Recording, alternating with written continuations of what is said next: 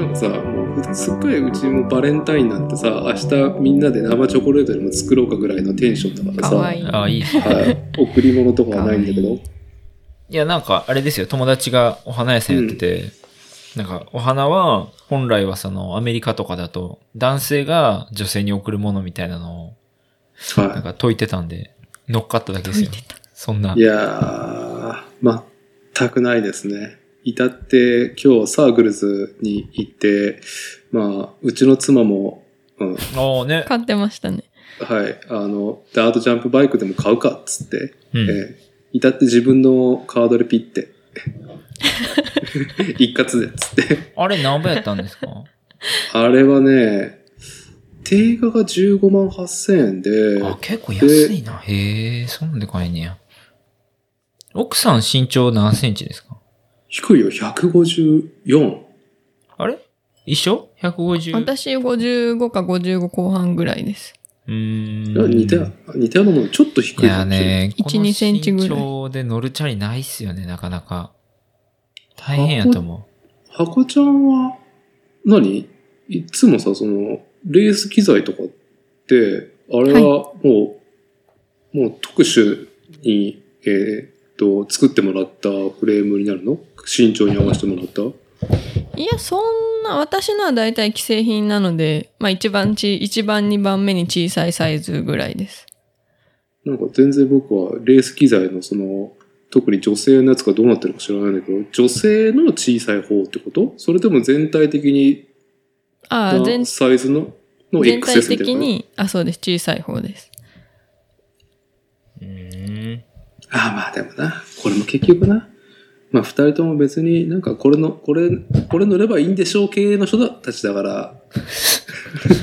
まあ、まあ僕は割と何でも乗るし。私はある意味お任せなんで、そういう意味で何でもなります。うん、なるほどね。わかんないから。はい、はい、あ、これっすね、みたいな。わかりました、みたいな。これがいいんですね。はい、なるほど、なるほど、なるほど、ぐらい言っとけばいいかな、ぐらいで。うん、やっ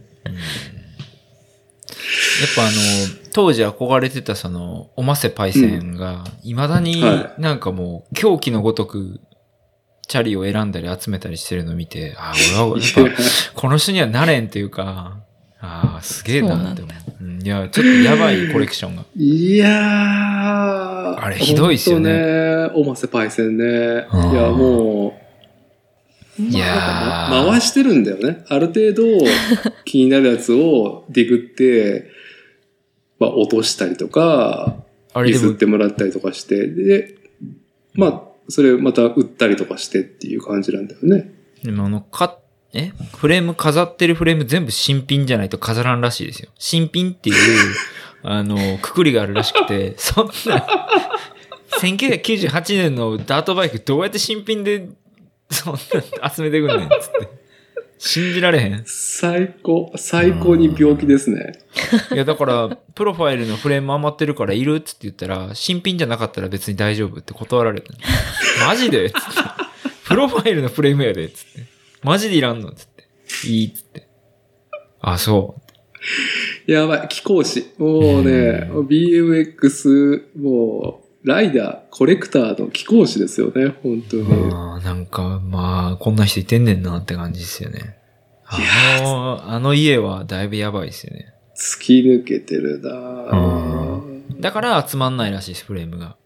新品じゃなかったら、多分、まあ結構なんとでもなると思うんですけど、その新品っていうくくりにしてるから、うんうん、だからワーピック欲しいよねって言ったけど、ワーピックの新品はないっつって、まあそれはないやろうな、そんなもんって。いや、す、まあなんかね、こう、初老を迎えてよんじゅうごを迎えてさ、やっぱりいろんなものにもう勃起しないんですよ、おじさんは。で、ああ、ここまで物欲なくなるかっていうぐらいなのね。そうなんですか？本当に。今、環境が、今そのね、まあちょっと、その、住まいが、まあ半ば倉庫だから、うん、まあ物を置けるからって言って、まあこの機会を生かすことが、私の人生を豊かにするんであろうっていうので、まあなんか、一回フレーム飾ってみたけど、うん、集めようかなと思って、なんか買い、ね、落としたりとかし始めたけど、邪魔だなっていう。なんかまあでもそのなんかやっぱこうこの年になってみて自転車との付き合い方でどういうのが好きかっていうのは人によりますよね。俺やっぱもっぱら乗るのが好きやなっていうのは。そうね。別に集めるのはそんなに興味ないというか。でもいろんなの乗りたいからいろんなのは集まってくるなと思うけど。うん。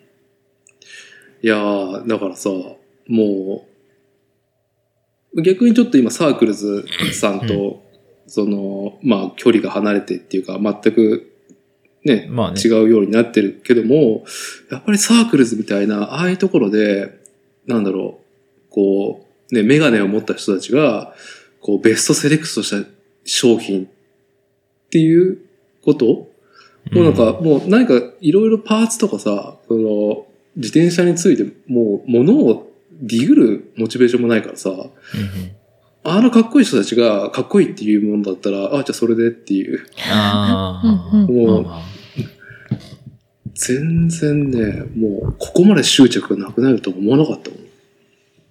なんかあの、オールシティやめたらマジで何乗ろうかなっていうのがもっぱら、こう、悩んでるところではあります。ああ、不穏、不穏な発言。越山さんから不穏な発言が。ジャイアントの、なんかカーボンバイクでいいかなとかつって。ああ、なるほどね。うん、いや、もう、でも僕は物は試しに、えー、っと、うん、なんだろう、その、ジャイアントがさ、やっぱ一つの答えだと思って、うんうん、えー、っと、何、十何年ぶりに完成車買ったんだよね。ああ、マウンテンバイクですよね、うん。マウンテンバイクのファズムワンっていう。うんうん、まあ多分、その買ったさんねんまえはベスもうベストアッセンブリだと思うのね、価格も含めて、うん、で家に置いてあったわけですよ、うん、まあまあすごいいい工業製品としてのあの仕上がりはあったんだけど、やっぱり今その西海岸のカスタムあのフレームビルドの、まあ、まあまあ第一線のビルダーのマウンテンバイクがあると全然もうねこう違うね、なんだ、うん、ちょうど品的な話になってしまうんだけど、はいはいはい、これは置いときたいわと思うけど、ジャイアントがね、なんか何もなんか、うん、乗らない時はしまっときたいっていう。いや、まあまあまあそうですよね。別に、うん、出しとくもんでもないって感じですよね。まあそれはわかるな。本当ね、なんか調子のいい工具って感じだね、ジャイアントがなんか。ケーティーシー とか。ケーティーシー、ケーティーシー、ケーティーシー になるのかな？ ケーティーシー でも、うん、ミラーツールじゃないやつね。ああ、わかるわ。ミラーツールじゃないよ。ピカピカしてないやつね。ありますね。あれね、あのピカピカしてないやつは別に壁に飾っておきたくないじゃん。うーん。せやねんな。自転車な。はい。まあなんか、いきなり自転車の話以外で今日はしようかなと思ったですね。えー、ついつい自転車の話で。はい。えー、っと、そんなんで、えー、今日の日付がにせんにじゅういちねんにがつじゅうさんにち、バレンタインの前夜です。えー、っと、このポッドキャスト番組、作例が多分にじゅうさんかいめで、まあお聞きの通りですね。あの、いつも男だらけのこのポッドキャストに、お、なんか女子、女子、女子、女子が来た、来た、来たな、みたいな。女の声がするな、みたいな。はい。例によってですね、えー、ゲストを招いております。招いてるというか、初のリモートゲスト会ですね。えー、っと、去年じゅういちがつまつにゲスト収録させていただいた、えー、そう、自転車スポーツ会、のですね、指導&ナンシー。ビシャスじゃないね。ちゃんとナンシーになったんや。はい。はい。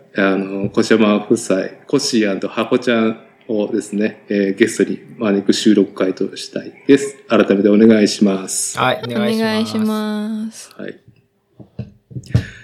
いやー、一応、もうね、作例もどうだろう。えー、コシー、ハコちゃんに出てもらったのがじゅういっかいで、あれからまあじゅっかい以上撮って、ちょっとだけポッドキャスト味が出てきたかなというやつね。ポッドキャスト味うん、はい、うん、よう、ようやくね、はい、うん、でまあなんか、えー、お二人と、まあ、全然別件でやり取りしてるうちになんかいつでも喋るっすよみたいな、えー、いやなんかそんなオチなし脱線ありで喋っていいんだったら喋りたいですみたいな、えー、お声いただきまして、ああじゃあなんかリモートでやろうかみたいなっていうのが今回で、でまあちょっと定期ゲストの一組として、えー、お迎えできたらいいなと思って、えー、今回、えー、にかいめですね、えー、リモートで収録させてもらっております。よろしくお願いします。はい、お願いします。はい、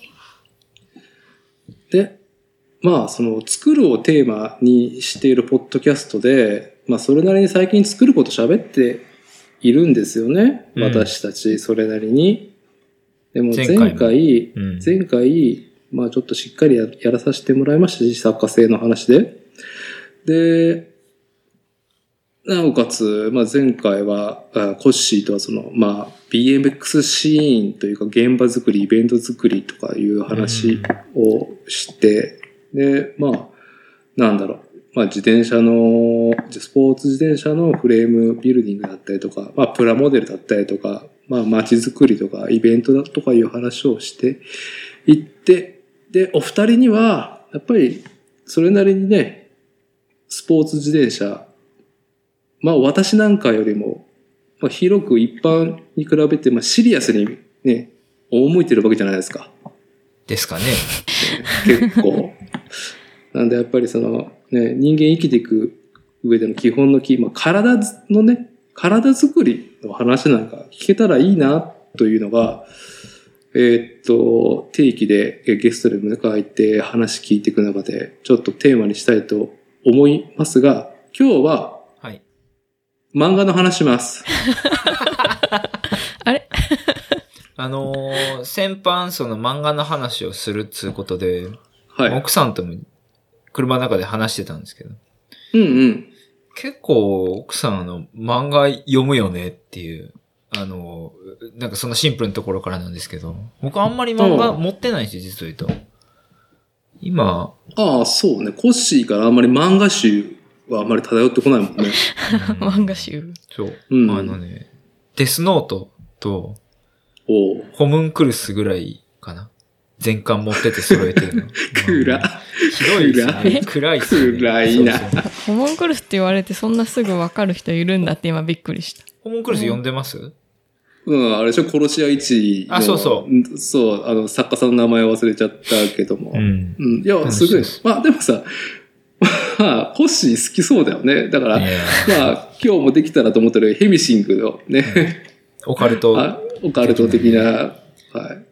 なので、その、えっと、漫画の話正直あんまりわかんないんですけど、多分、妻は結構昔から、漫画、うん、友達とかからもこう、影響を受けて漫画に割と明るくて、定期的に漫画こう取るなっていうのもあるし、うん、あの、僕の雑誌を置いてた棚があの侵食されてどんどん漫画が増えていってるなっていうのを、なるほど。なるほど。はい。今日はもう僕はオブザーバーで妻に任せようかなと。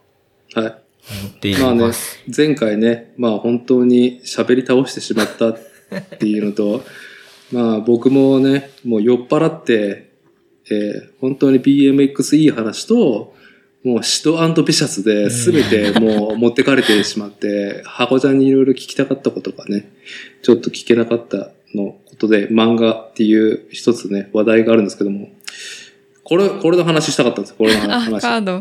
ありがとうございます。いえいえ、はい。これ何でしたっけ？今です。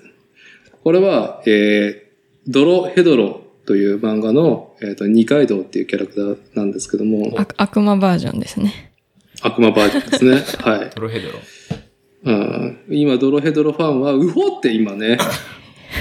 うほって、えっと、聞いてて、えー、ちょっとリアクションしてるかと思うんですけど、そう、去年のはちがつ、くがつなのか な, なふと、うん、うちに何かこのポストカード、二階堂が、悪魔バージョンの二階堂がですね、あの、描かれたポストカードが送られてきて、なんぞねと思ったら、箱ちゃんかみたいな。そう。で、なんかね、そのドロヘドロがすっかりもうなんかこう自分にマッチして、これはその原画展があったんですよね。そうです、そうです。そこで売ってたポストカードです。うん。そう。だから、あのー、林田久、えー、ドロヘドロ、現在は大ダークを、えー、と連載中の林田久っていう女性の漫画家さんが、えー、っとちょうど去年だからもう大ダークがいっかん発売しててドロヘドロが終わってる時なんだよね。もうああそうそうです。で大阪で、えー、原画展があると、はい、思わず足を運んでしまうぐらいのまあ。漫画に対する静かなら強い思いがあるのがハコちゃんっていうのをですね、この一枚のポストカードで感じまして、だから前回去年のじゅういちがつお宅に伺った時にこの話もしたいなと思ったらもうダメですよ。うん、もう、もうシド&ビシャツで、うんはい、もう全てを持ってかれてしまったんで。あれでも俺律した方ですけどね。多分ほっといたらろくじかんぐらいでも語ってたと思うんで、もう今日はね、はい。はい。いやでもあんと、まあね、前回あの時も散々喋って今日も最初漫画の話するっつってんのにいきなり自分がいきなり話し出したやってんなーと思って聞いてました。やってんなまあまあまあまあってはいえー、っとそうそうこのな、なんだろうこの原画展にこう、行こうと思った動機は、まあもちろんなんかドロヘドロが面白かったからだと思うんですけど、だこれ何故足を運んだんですか？え、うーん、た、ドロヘドロ読み終わったぐらいか、あと、ちょい後ぐらいに、なんかたまたま多分、うん、梅田大丸のホームページを開く機会があったか、タイムライン、ツイッターのタイムラインに流れてきて、はい大阪で原画展があるんだって思って。で、なんかあと、私だ、えっと、ドロヘドロを紙の方で買ってるんですけど、Kindle とかじゃなくて。はい。表紙とか。はい、紙で、ねそうそう、紙で海外ありますよね。いや、本当に、そういう表紙だし。本当に？はい。はい。この表紙ね、この。そうそうそう、そうです、そうです。ボコボコの。ワニ側、ワニ側な一巻からね。で、結構中身も、これどうやって書いてんのかなみたいな、書いてるというか、書いてんのかなみたいなページがちょいちょいあるので、それでそうね。そうね。それの原、それの原画かと思って行きました。そう、なかなかさ、前衛的ですよね。なんかこうありきたりな言葉で言うと時々んんって思うようなコマとかね、うん、あったりとかするのが。あとドロヘドロ自体はどうどうなの？その結構早い段階で追ってたの？それともある時ふと出会ってガーッと一気見したのかな？あ、そうですね。その一気読みした方です。なんか実は大ダークの方に先に出会って、あ、そうか。そっちから入ったんですよ。なるほどね。はいはいはいはい。多分大ダークはそっちもたまたま Amazon 見てたら、多分 Amazon、うんにこう、広告かなんか、おすすめかなんかで出てきて、うん。なんか本、普段だったらなんかそのスプラッターのやつ、あんま好きじゃないんですけど、はい、Amazon の試し読みとか、ネットの、最初の数ページとか見たらなんか、なんか面白そうやなと思って、大ダーク一巻買ってみて、そしたらなんか予想以上に、グッときて。ハマって。でそしたら、本当はドロヘドロっていうやつがずっと続いてて、人気だっていうのを知って、うん、大ダーク読めたから、まあドロヘドロも完結してるみたいだし、読んでみるかってなって。で、うん、一気読みというか、一気に、一気に中古本買いました。ああ、にじゅうさんかんか一気に届いてね。結構ですね。うん、ああ、通販でね、買ったのね。そうです。ああ。まあ、これはね、蔵書としては家に置いといてもいいね、本当に、うん、なんだろう、こう、フィジカルとしては、こう、素敵な漫画で、いいよね。あの後半に従うにつれてにじゅっかんを超えるとやけに分厚くなっていくっていうそうですね、確かになんかありがちっすねよくあるですよね後半そうあれ何なんですか、分厚いなこれみたいな、分厚くなるのは。まあでもいい傾向だと思うよ、うん、まあなんていうの、内容がそんだけ溢れてしまっているってことのね表れだと思うからさ、うんうん、薄くなるよりかはいいと思うんだけどそうですか。いやね、そのドロヘドロはそのまあうちの妻とは出会ってかれこれじゅうねんちょっとぐらいなんですけど、はい、なんかちょうどドロヘドロが連載始まってぐらいでずっとドロヘドロがいいってで他にもやっぱ女性がドロヘドロを支持してるっていうことを、はい、まあ直に生で聞く機会があって、で、ハコちゃんから大ダーグドロヘドロって来たら、あ、来たこれ。またおった。同じ展開。そう。で、その、あんまり、な、あんまり僕は紐解いてなかったもんで、その当時。ってか読めなかったのね、正直言ってドロヘドロ。林田久さんのドロヘドロ、なんか面白いから読んでって言ったけど、よくわかんねえなってさんかんで、もうなんか、あ、こう、全然フェードアウトしてたんですけども、なんなんですかこの女性に刺さるこのこうポイントというか林田久作品のそうそうどこが自分に刺さってるのかとかはあんまり考えたことないんですけど、ドロヘドロは私も後から考えたら。全, 全体読んでからだと、ドロヘドロは結構ペアの話が面白いなって思って読みました。はい、ペア、読みました。ペア萌えみたいな感じですね。多分。うん、うん。なるほど。なんか、さ、浅いことを言うと、はい、その、ビレッジヴァンガードとかで、はい、ねえ、こう女の子が死体本とか、なんか、かなんか動物が解剖されるやつをさ、転んで買ってるっていうさ、文化があるじゃん。わかるわ。奥の方でしょ。奥の方、奥の方。なんか、実際そういう知人もいたし、えー、っと、あそこのコーナーにね、ずっとこう、仁王立ちになってるね、女性の姿が見えるね。ね、こう、しばしば見かけているから、あ、こういうスプラッタ感？いや、なんせこの作者も女性だしさ。うんうん。うーん。でもスプラッタ感は全、さっきも言った通り苦手なので、うん。なんでしょうね。ああ。ちょっと話を戻すと、その、去年のはちがつ、えっと、大阪の梅田大丸であった、その、林田久ドロヘドロの原画展。ドロヘドロに限ったもんじゃないんだよね。林田久の原画展だったんだよね。うーん、いや、ほ、いやもうドロヘドロと、後半にちょっと大ダークがあるぐらいでした。基本ドロヘドロです。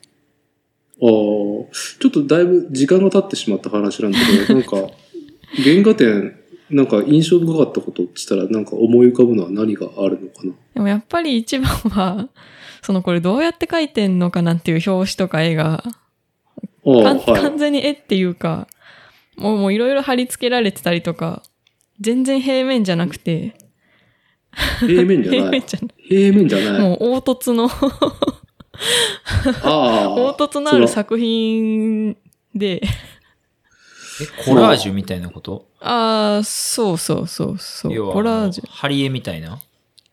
ああそうそうもう紙の絵の上になんかあのアクリルか油絵みたいなあのボコってなる絵の具を使ってたりとか、うんうんうん、もう普通になんかプラスチックを貼ってたりとかプラスチックを貼っている絆創膏が絆創膏が貼ってあったりとか本当にいろいろありました。あ本当だ今言われながらドロヘドロの一巻見てると、そうだね。書いてるんじゃなくて、その素材だね。どう書いてんのかなと思ってたのは や, やっぱりというか、書いてなかったです。はあ。今言われて、この一巻の表紙の、カイマンの、真っ赤なカイマンの、ね、いろんな足元とか見たら、これ絆創膏かなみたいな。なんかあ、ば、絆創膏ありました、絆創膏。が貼ってあって、まあ、デザインに溶け込むようになっていて、っていう。へぇー。ああ、そういうことか。この辺とか。なんか表紙、なんかそういうのは、その、凹凸の作品を写真で撮って、うん、これにしてるらしいです。うん、ああ。写真撮って印刷して、はい、まあ、うんと、なんだったっけ、コラージュっていうか、まあ、そういう風に切って貼ってやってるってことね。はいはい、そうですか。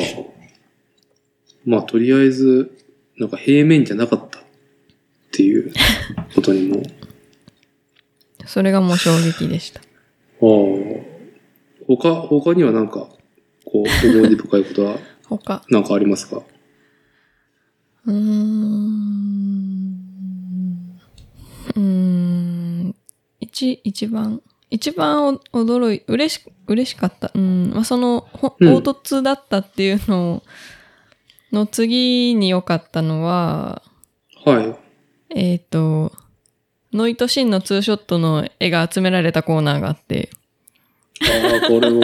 それは良かったです。あの、みんなが、みんながブヒブヒ、ブヒブヒ言うところですよね。まあ、意図的なのかなんかたまたま、何かその、下山とかの扉絵とか、を集めたコーナーの一部だったか、うん、たまたま集まってたのか意図的に集めてたのは分かんなかったですけど。うん、うん、うん。そこは良かったです。まあ、トロヘドロは基本その、まあ、魔法使いっていうのが一個のテーマで、その魔法使いは基本ツーマンセル、こう、コンビで基本成り立つっていう、まあ、コンビ萌えがある中で、こう、まあ、特に主となるライバル、ライバルと言ったらいいか、まあ今話が出たシンさんのいね、が、やっぱ一番ね、人気あると思うんですよ。うちの妻もね、大好きだから。だから、大ダーク読んだときに、はい。いや、か、完全、あれやん、その、シンさんとノイコンビやんっていうね、あの、メインのさ、もメインの萌えどころの、ザハさんこと、えっと、島田です島田ですじゃねえや。アバキアンですか。そう言ってしま、あ、アバキアンじゃなくて、あ、見た、見た目が。見た目、見た目の話。確かに。好き、うん、作者好きなんだねっていう。そう、だから、大ダークとか読んでるとさ、主人公のさ、あの、ベイビーフェイスのマッチョがさ、コマ、コマぶち抜きで全身シルエット書いてあるんじゃって、もうなんか、男目線からしたらなんか、ね、美少女キャラがコマぶち抜きでボーンと全身シルエットを、その、ね、見せる、見せ方の逆バージョンだよね。もう女性が、うほえろっていう感じで。あ、確かにいい体を。ザハさんこはしていますね。ザハさんこは男の人、女の人？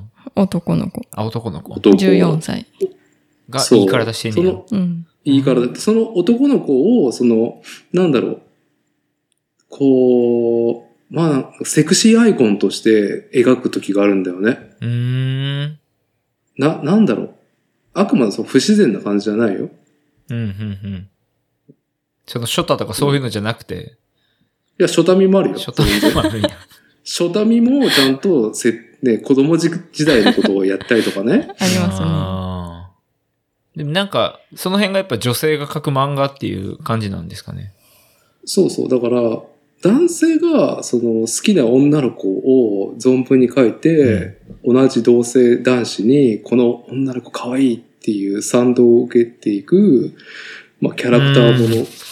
スターシステムのその漫画アニメのもう逆の立場だよね。女性がこれどうだエロいだろっていう感じで た, たまらんぜっていう風に書いてるようなキャラクターを、まあ、女性ファンが楽しんでるっていう。うーんでもベビーフェイスとマッチョは別にそんな好きでもないです、私は。あこちゃんはあみんなが好きなように言うなっていうね。主語がでかいってやつですね。主語がでかい。すい、すいません。あのね、ついついこうね、メこのメディアの端くで、ポッドキャストなんかやってるとね、主語は大きい方が受けがいいっていうの、ね。でも、なん、なんかの、大学始まったぐらいで、林田久、うん、本人インタビューの記事載ってて、うん、なんかじゅうよんさいとか、うん、そこら辺の年代は書いたことがないから、どうのこうのみたいな記事はありました。へえ、うん、まあ、じゅうよんさいの体じゃないけどね、あれ。ひゃくはちじゅっセンチぐらいでしたよね、設定、確か。え、なんてしてたっけ、うん、ザハサンコ。ザハサンコ、はい。ベイビーフェイスですよ、とても。そうですか。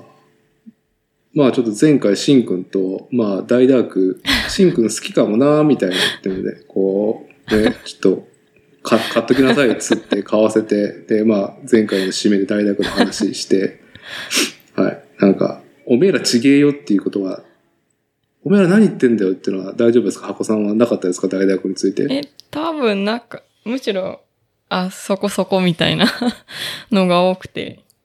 ああ、とりあえずあのハイテンションで喋る、大ダークのことを喋るシンさんがとても良かったです。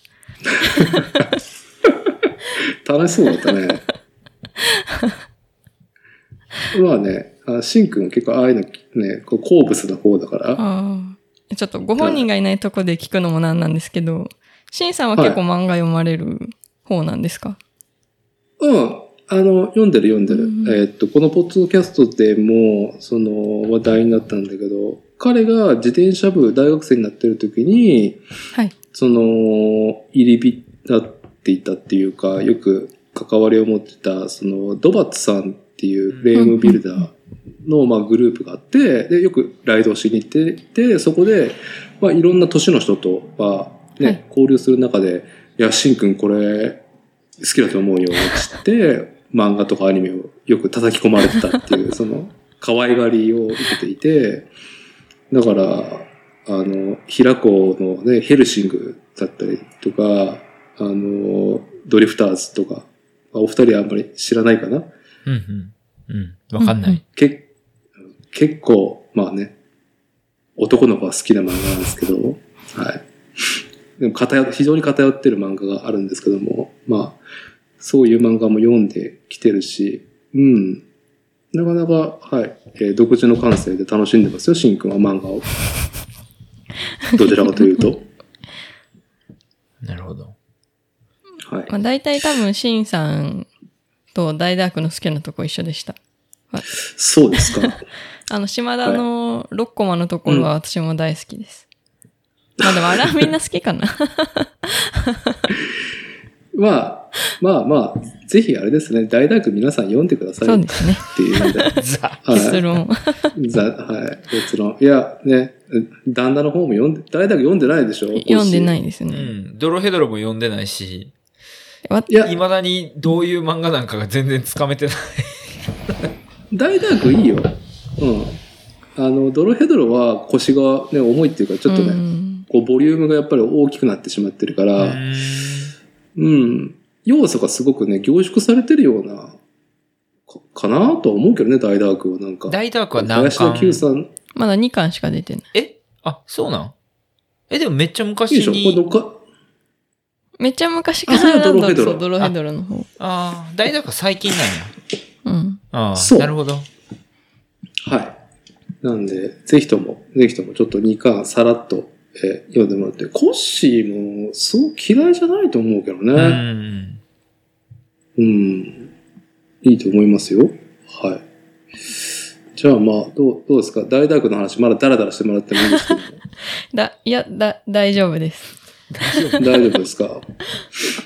じゃあですね、ちょっと、いろいろ、まあ今日全部話し切らなくてもいいんですけど、箱ちゃんの漫画のツボを聞きたい中で、えー、っと、なんだ、今まで何読んできたのみたいな話を前に、うん、前に、あの、前に、つい最近、鬼滅の刃を読み切ったでしょ？ああ、はい。読みました。はい。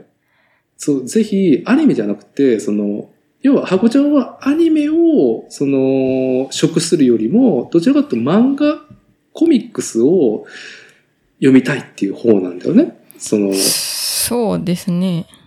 うん。どちらかっつうと、はい。漫画派です。漫画派のハコちゃんがどうですか？もう、にせんにじゅうねん、鬼滅の刃の年だったんですけど、鬼滅の刃読んでみて。え、でも面白かったです。面白く、なんか一番の印象は、なんかキャラ全員を丁寧に描いてるなって思いました。うん、はい。なんか一人、はい、なんか絶対一人一人の物語というか、見せ場が絶対あるみたいな。ああ。そうね。なんか、まあ主人公とかの柱はもちろんなんですけど、うん。敵の鬼一人一人にもあるし、うん、なんかあの、えっと、仲間の、仲間のって、何でしたっけ？黒い衣装の人たち。すっかり忘れて。いかいかいかいかい。あの、背中にし、あ、じゃあ、背中に殺すって書いてある人たちね。はい。鬼殺隊ね、鬼殺隊。あ、いや、鬼殺隊の中の、あの、戦わない人たち。はい。あの人たちも、じゃ全員じゃないけど、なんかちゃんと役、役割というか、ピックアップされるシーンがちょいちょいあったりとか、うん、はい、なんか本当に登場人物一人一人一人というか登場人物のほとんどにスポットライト当てる時があって、それがすごい丁寧だなって思いました。うん、なるほどなるほど。まあとりあえずそのコミックスを借りてきてもう一気見したんですよね。あ、そうです。あの。同僚の間で回し読み状態で、えー、いいですね。そう、あの鬼滅の刃に関してはもう本当に、えー、と国民的ヒット、歴史的ヒットをしてしまったがゆえに、その純然たる作品の評価っていうのが今こう取れなくなってると僕は思ってるんですよ。うーん、どうしても、うん、まあ、まあ、流行ったがゆえのみたいな。さあね。私も思い出もあるし、コッシーも思い出があると思いますけど、とりあえずマスになったものにはもう唾を吐きかけるみたいな。余裕っす。余裕っす。あるじゃ、あるじゃないですか、そういうの。鬼滅ね、みたいな。そう。だから、えー、去年起きた現象としては、アニメオタクは、まあ、鬼滅は俺は見ないね、みたいな。うん。とか、まあ、映画秘宝とかが、あの映画の雑誌ね、批評雑誌、うんうん、映画批評が鬼滅の刃をトップじゅうに載せないとかうーんあのこうね、こうおめえらこじらせてんじゃねえよっていうのがね、こうどうしてもね、こうオブラートがかかってしまってる。オブラートじゃないね、うん、こうフィルターフィルターがそうね、まあ、まさに色眼鏡が流行ったフィルターが出ちゃいますよね、うん、あの陰陽であれ、えっと、ヨウ先輩が、鬼滅の話もしてたん違うかな、はい、確か。してたかもね。なんか、すごいあっさりしてたような気がするけど、なんか、あれはあれでいい。そう、鬼滅、うん、うん。あれはあれでいいよっていうのを、スッと言ってて、まあでもなんか、うん、そのぐらいの感じがいいなって思ったけど、まあ見てないから何も言えないけど。はい、まあ。そう、あの、僕はその、アニメ制作会社の方面でも、原作者の方面、とジャンプの方面で、各方面ですげえテンションが上がる状況だったんですけども、一個、まず今日は漫画の話ってことで、原作漫画のことで、これ勝手な僕の、あの、ちょっと、鬼滅の刃、えー、後藤家小夜春さん感をちょっと、サクッとちょっと喋らせてもらいたいんですけど、うん、あの、あの人、すげえ、最初の同人作家感があったんですね。作者作者ね。同人作家感がどういう、あれになるんでしょうか。こう、少年漫画誌、ジャンプとか、いろんな少年漫画誌が好きだから、二次創作で、その少年漫画のプロットを、こう好き者だからこそよりこう解像度を高めたりとか、そのちょっとしたエッセンス、うんうんうん、こういうツボとかこういう組み合わせどうっていうのを明確にちょっと組み込んでいるなっていう、うんうん、なんかよく言われるのがその歴代ジャンプのごったにじゃんっていう。あ例えばどんなアニメに近かったんですか？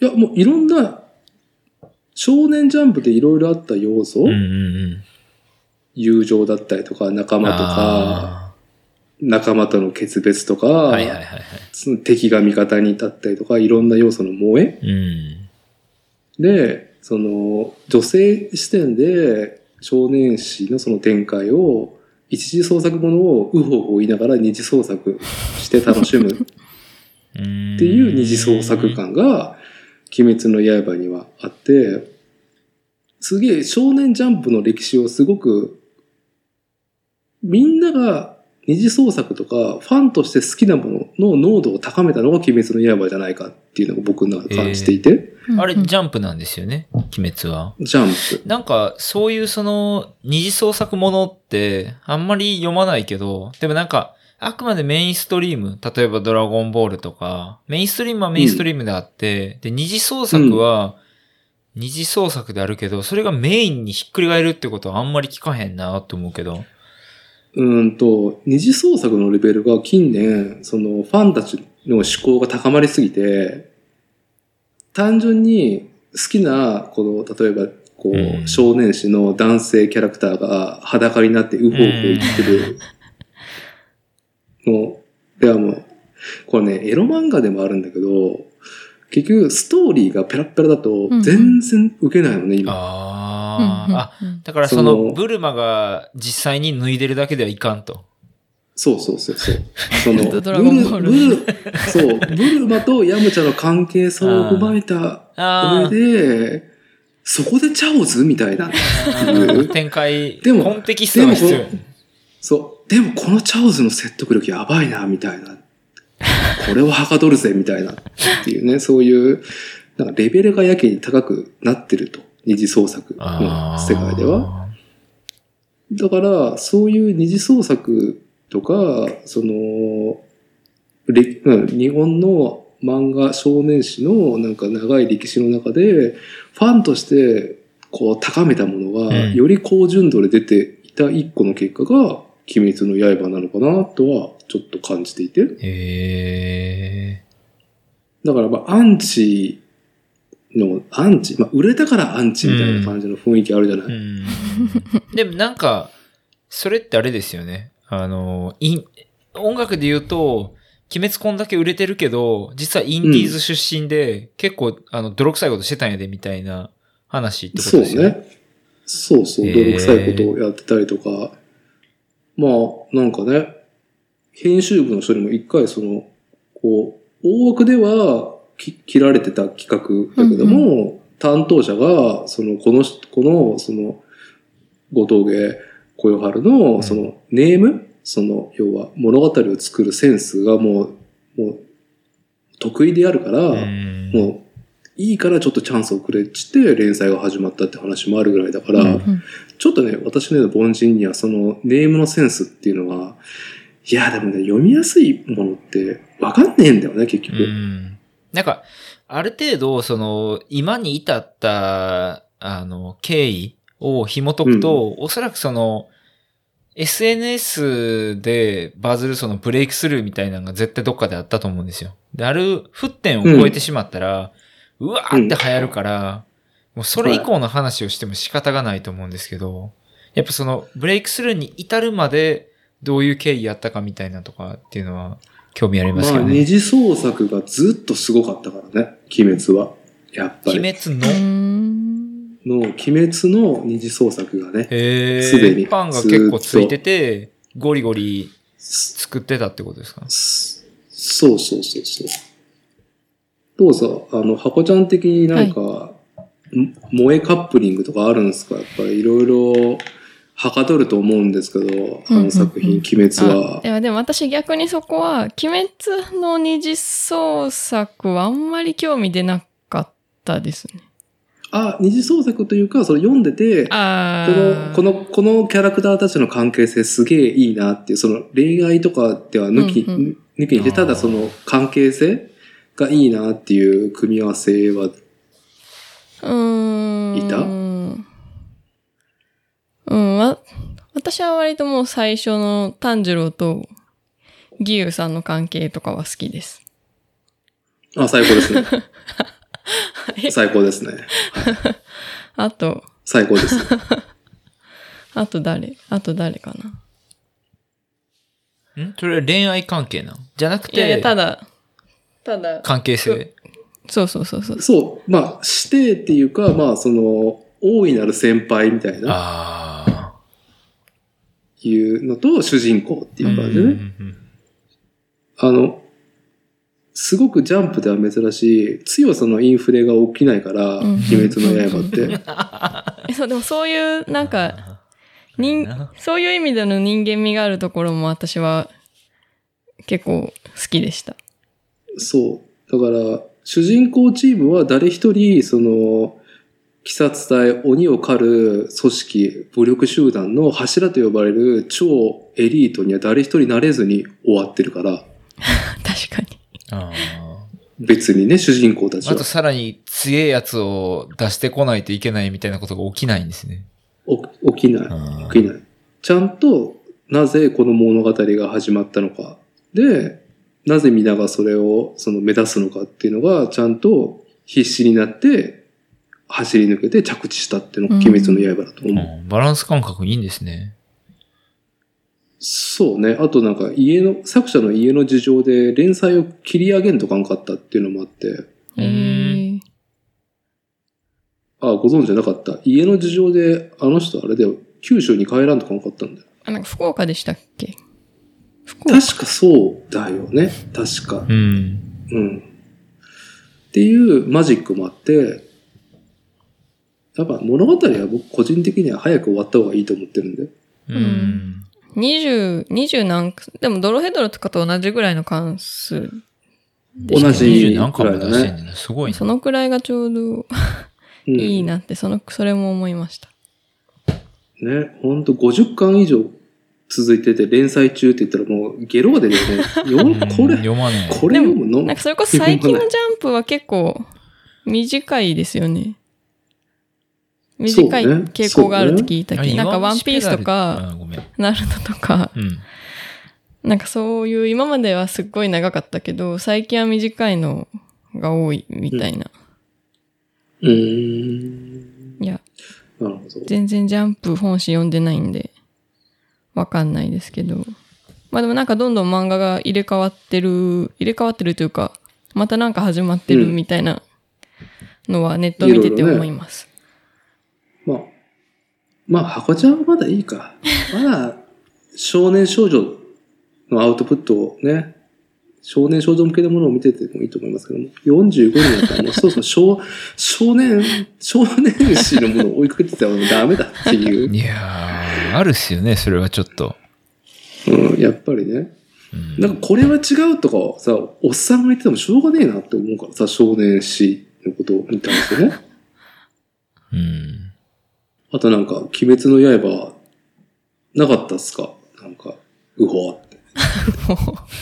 あと、鬼滅、ああ、まあでもあの、え、だ、伊達さんが言ってたか忘れましたけど、はい。え、絵が、絵が雑というか、絵が、うん。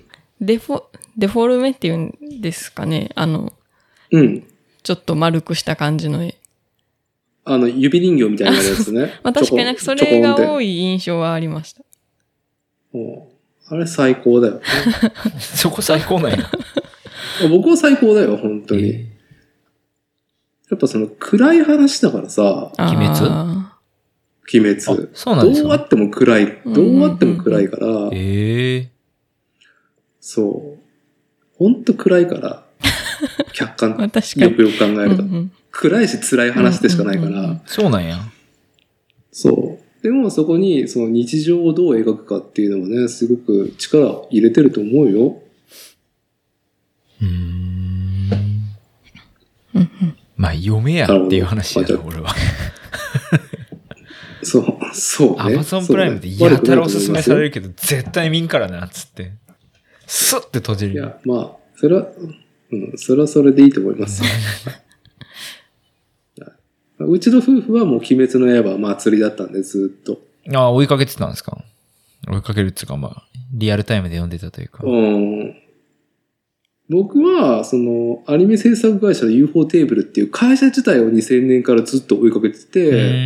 へああ、鬼滅を作ったとこ。鬼滅を作ったとこ。で、今でこそ、その、売れたから、なんかその、大きな会社と取られてる、すげえインディーな会社で、うんでもなんか、ファンとの交流を忘れないみたいな、なかなかできんことをずっとやってきてたから、面白い会社だったのね、えー。なんか有名な作品とかあるんですか？ああ、まあ有名はもう、フェイトシリーズだったりとか、もっと有名、いやだから、有名っていうのがないよ。あマニアの間では、まあもちろんみたいな。ほほ、ほほーっていう、すげえ鬼クオリティだなっていう。うーん。うんずっと鬼クオリティの作品を作っていた会社。作画がすごい。あ、作画がすごいってあれか、漫画、アニメか。アニメ、そう、絵がすごいっていうので、うん、まあそこが跳ねてくれたのがすげえ嬉しいっていうので、あ、だから少年ジャンプの作品やったことの、その、今までの流れからして、お、マジかと思ってね、少年ジャンプのことをや、作品をやるっていう会社じゃなかったから。ああ、なるほど。うん、それで原作も、その一巻で僕脱落したんだけど改めて読み直したら夫婦でハマって、うちの妻とかだって鬼滅の刃最初もしぶしぶだったからね、ああ見る見るみたいなネットフリックスあるあるね、ああ見る見るみたいな感じでそれでも見るところがいい本当なんかね、マリオ投げてくる鬼とかなんかね、鼓のなんか叩く鬼とかゲラゲラ指さして笑ってたんだけどえー、でも、もうドハマりですよ。すいませんね。じゃあもうちょっと鬼滅の話はこれぐらいにして。な、なんか、ハコちゃん、そのま、なんかあるんですか？バイブル的な漫画は。ずっとこれはいつも読んでるとか、ずっと大事にしてる漫画とか。いつも読んで、でも一番繰り返し読んでるのは、多分スラムダンク。ああ。マジか。てか、あの、そう、さっき冒頭でコッシーが言った、なんか車の中で話したりしてとかって言ってたんですけど、うん、多分最初、漫画読み始めた始まりは、えっと、父が漫画、よく考えたらちょいちょい集めてて、あの、スラムダンク書いてる井上先生の作品は結構、スラムダンク以外にバカボンドとか、いろいろ集めてるのと、あと、おいしんぼが全巻あって。おいしんぼってわかります？おいしんぼわかりますよ。それ伊達さんわかるでしょ。もう今、今、今となっては、もうなんか、その、狂った世界観だっていうね。やっぱその、高度成長期のバブルの時から連載が始まってるから、全員狂ってんなっていう、なんかちょっと車に構えた、車に構えて楽しむっていう文化があるんですけども。いい、そう、いいですよ。美味しいものが全巻ってそれを読んでたのと、あと小、うん、幼稚園小学校ですごい仲良かった子が、なんかゲームと漫画をめちゃくちゃ持ってて、うん、なんかあとはその子にいっぱい漫画借りてて、はい、うん、そこが始まり、で、その女の子が結構じゃあ少年誌多くて、多分。ああ。そっからかな。なるほどね。近くにいたわけですね。あ、そうです。自分で自発的に始まったというよりは、周りの人っていう感じです。はい、レコメンドしてくれる。あ、そうです、そうです。あのー、まさに。対面レコメンドしてくれる。いいから、これいいから読んでみたいな。これ面白いからみたいなっていう。けど、それがなんか、友達でやることはあったとしても、あの、うん、親やったっていうのは結構俺衝撃やって、なんか親が漫画揃えてるっていうのが、こう、想像がつかんかったんですけど、そんなもんなんですかね。いやー、あ、でも、僕自身も、うん、その、全然昭和生まれのさ、うん、せんきゅうひゃくななじゅうごねん生まれの初老だけど、親が買ってきた漫画で人格形成されてるところもあるよ、やっぱり。じゃあ、ご両親も漫画買ってたんですね。親父だね。母親はそういうものには全く、その趣旨が伸びん方ね。親父がちょっと軍事、まあ元自衛官だったっていうのもあるから、なんか、軍物とかはね、よく買っとったね。漫画も含めて。うちの父も軍、軍物っていうか一個だけありました。なんだっけあれ。ヤマ、ヤマトかなんかの船がタイムスリップするやつ。全然題名は思い出せないんですけど。おー、なんか。もうね、それだけで俺たちはもう勃起するからね。ヤマトがタイムスリップだとみたいな。でもなんか戦艦があ。あだえヤマトの時代に現役自衛官がタイムスリップするやつじゃなくて？いや、なんか、別にもう戦争、現代の人が戦争があってる時代にタイムス、うん、あ、戦争タイムスリップで調べたら出ました。ジパングっていう漫画なんですけど。だからジパングってだからあれでしょ？聞いたことあるな。その現役の、今現、現在の、あの自衛隊の艦船が、その太平洋戦争の時に護衛艦がスリップ、うんうんうん、タイムスリップして、はい、あの、オーバーテクノロジーがやってきて、日本がなんとか勝て、勝てるようになるのかもしれないみたいなので。うんうん、あ、それすごい胸熱なストーリーですね。でもそれは、胸安でしょ？前回、前回はなかったです。ちょこちょこ。そんなもん、そんなもんね、本当高度成長期生きてきた人たちはもう絶対好きな話やってね。すげえな、そう、家にそういう漫画があったっていうのが、ええー、と思って。なんか自分らの。コッシーは、うん、はい。ないない。うちに漫画はなかったですよ。うん。うん、だから、漫画、はい。まあ、どうだろう。まあ、ドラゴンボールはアニメやってたんで見てて、あの、うん、話がこの先どうなるのか気になりすぎて、あの、漫画で、こう、うん、漫画もめっちゃ進んどるし、フュージョンしとるわ、みたいな感じで、こう、うん、合体しとるわ、みたいな。合体しとるわ、みたいな。で、近所の、うん、あの、お兄さんがその、ジャンプを買ってたから、その人に読ませてもらって、マジこんなところまで行ってんの、ドラゴンボールみたいな、はい。っていうので読んだけど、でも結局単行本買ったとかなかったかな。うん、で、それで最後読めなくて、気になってその最後のよん、ごかんぐらいだっけ。K 買ってんねん。そう。家にある。ドラゴンボールのその、なんか中途半端な魔人ブーのところだけ持ってるわ。あれだけ気になって。ああの鳥山先生がやっつけで最終回、あ、そうそうそうそうそうひどい。あとどうだろう、漫画な ジーティー ロマンと ジーティー ロマン、伊達さんいい趣味されてます、わかりますよね、はい、もう僕はもう子供の時に読みすぎてもう思い出がもううっすらになってるんだよねあれ。あ、そうなんですね。あれも親父がか親父がか何冊が買ってきて、家だな ジーティー ロマン家にあったら嬉しかったなって思うわ。いや、でも、あれですよ。あの、どっち、その、車よりも、全然戦車のね、黒騎士物語とか、あのね、本当に、あの、あの小林原文っていう、あの、劇画、その、なんだろう、戦争劇画を書いてる先生がいるんですけど、うん、その人の漫画ばっかりありましたよ。うん、戦争ものが多かったんですね。そう。だから、その、やわらを書いた浦沢先生いるじゃん。ああ、にじゅっ世紀少年？そうそう。はい。あの人が書いてた戦争漫画とか、てか傭兵の話だね、パイナップルアーミーとか。あ、そんなんがあるんや。へぇ、はい、軍物しかなかった。うち、僕は、うちは。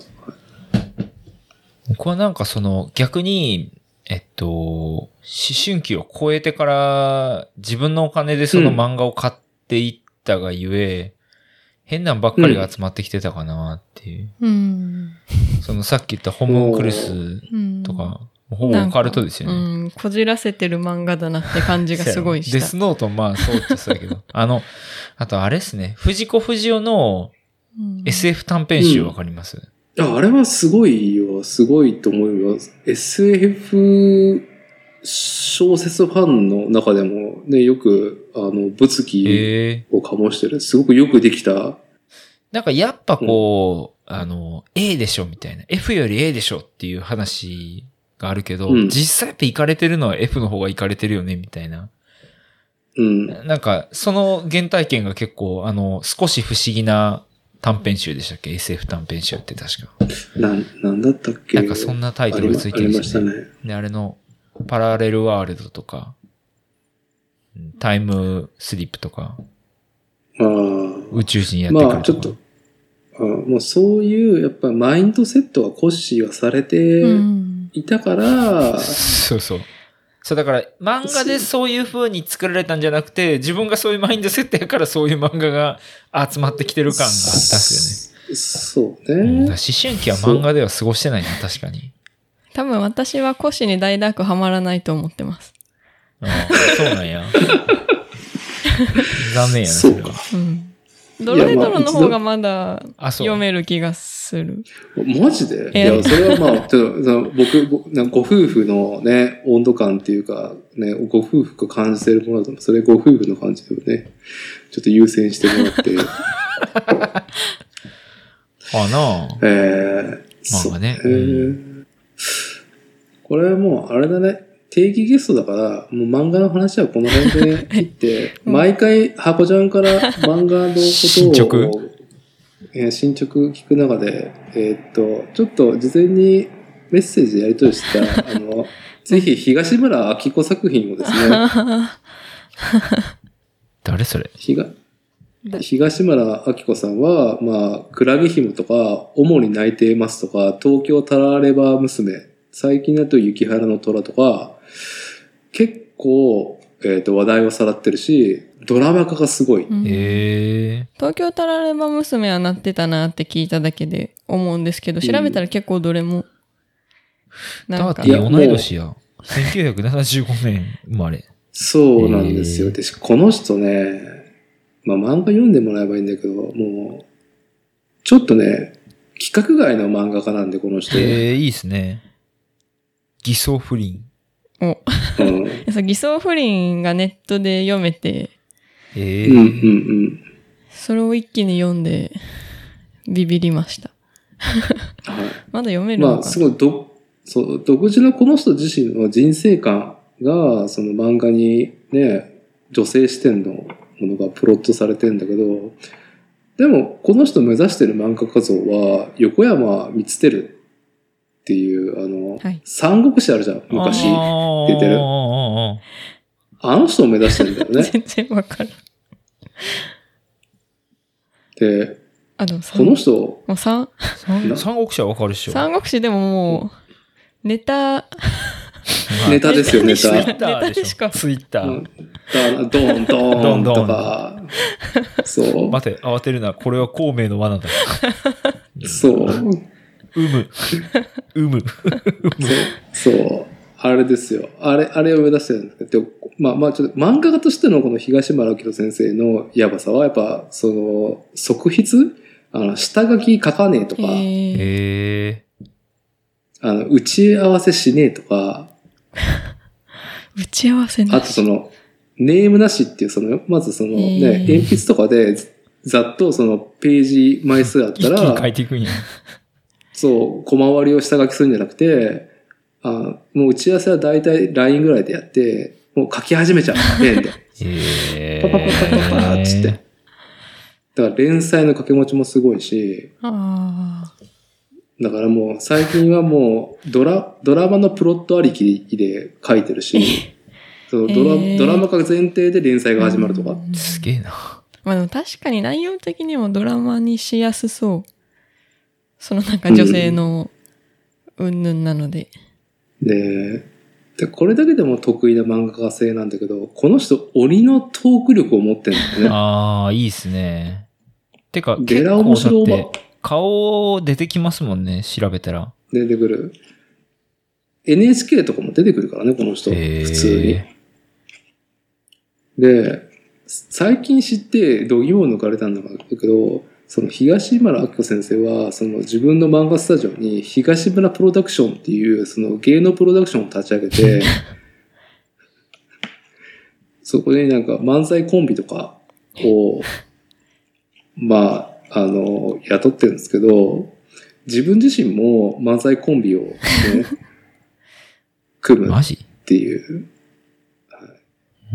非常にですね、ど、動向が気になる方なんですけど、でも、この人の代表作品はぜひ読んでほしいなっていう。ああ、はい、ああ、でも今、東村明子先生作品におすすめされて興味は出るけど、うん。興味ができれない理由、理由っていうか、私の傾向を思い出したんですけど、はい、いやなんか、こう、現実がテーマの漫画は、ちょっと読んでて、うん、自分がしんどくなるので、もうここ数年全然読まなくなりました。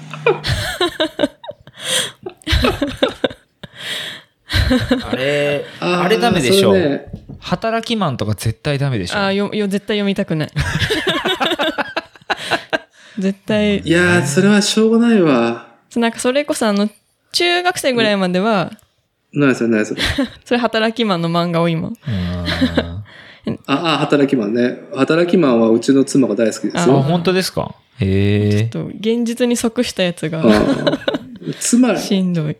だから妻にとっては、はた働きマンの世界はファンタジーなんだよ。ああ。だから僕が闇金牛島くんが全く読めない。絶対私は無理だと思います。うん、俺すごい読みたいあれ。うん、好きそう。うん、めっちゃ好きそう多分。じゃあでも俺はどの話もその身近で聞いたことあるし、あこれ俺の連れやんとかいうのもあるし、その学生の時のとかもう。本当にある話を、そのね、娯楽として楽しみねえよっていうね、知ってるよっていう。あえ、あのー、世の中。奥さんが働きマン好きなのは、うん、自分の生活違うからってことですよね。ファンタジー？いや、やっぱり庵野もよこっていう、その、うん、天才だったから。へあの、ピーチガーラー私、多分お姉ちゃんがも読んでて、結構ハマって読みました。うん、いや、漫画の天才だったんですよ、あの人は。本当に革命家だったんですよ、あの人。えー、あの女、女性漫画家としては、うん、なんだろう、少女漫画とかいう枠を壊し始めた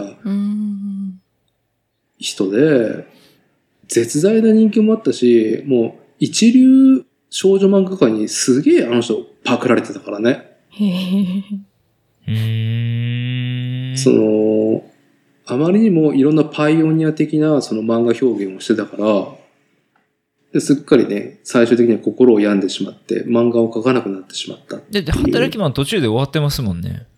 あれ続きどうなってんやろうなーってずっと思ってる。それこそ家に にさんかんだけある、うん、いや俺全巻持ってるよあれは。えどこに置いてんの。いやあるある、その辺探したら出てくるんだけど。いやなんでそれを言うかっつうとあのーうん、働きマンが連載してた当時付き合ってた彼女が、ほぼ働きマンと同じような生活をしてて。うん、ああ、言ってた、言ってた、ね。言ったっけ、俺それ。あまあ、グラフィックデザイナーやったんですけど、はい。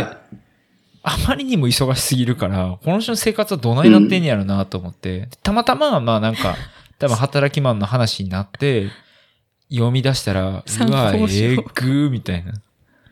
ああ、こういうことかって、なんかで若干被るところもあって、読むとすごい心が辛くなるけど、その辛くなってる自分に酔っ払ってまた読むみたいな悪循環をずっと起こしてた。じゃあそれはその辛さに酔っ払えるのは若いうちなんだけなんだよね。もう年取ると数少ないエンタメを楽しむ時間で、もうね。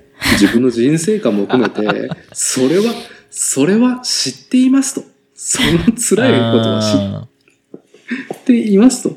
で、それを踏まえて、どう生きていくかっていうのをおじさん生きてるんで、やめてくれと、それを。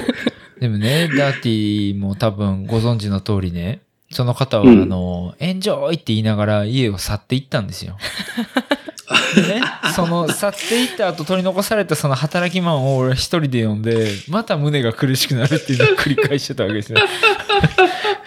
以上です。ありがとうございます。はい、やめましょう。いや、はい。いい締めでした。はい。はい、まあ、じゃあ、あの、定義ゲスト、小島夫妻ということで、まあ、漫画の話はちょっと、また、箱さん、またやりましょうっていう次回っていうので。ドロヘドロ読んどくわ。はい。読んでください。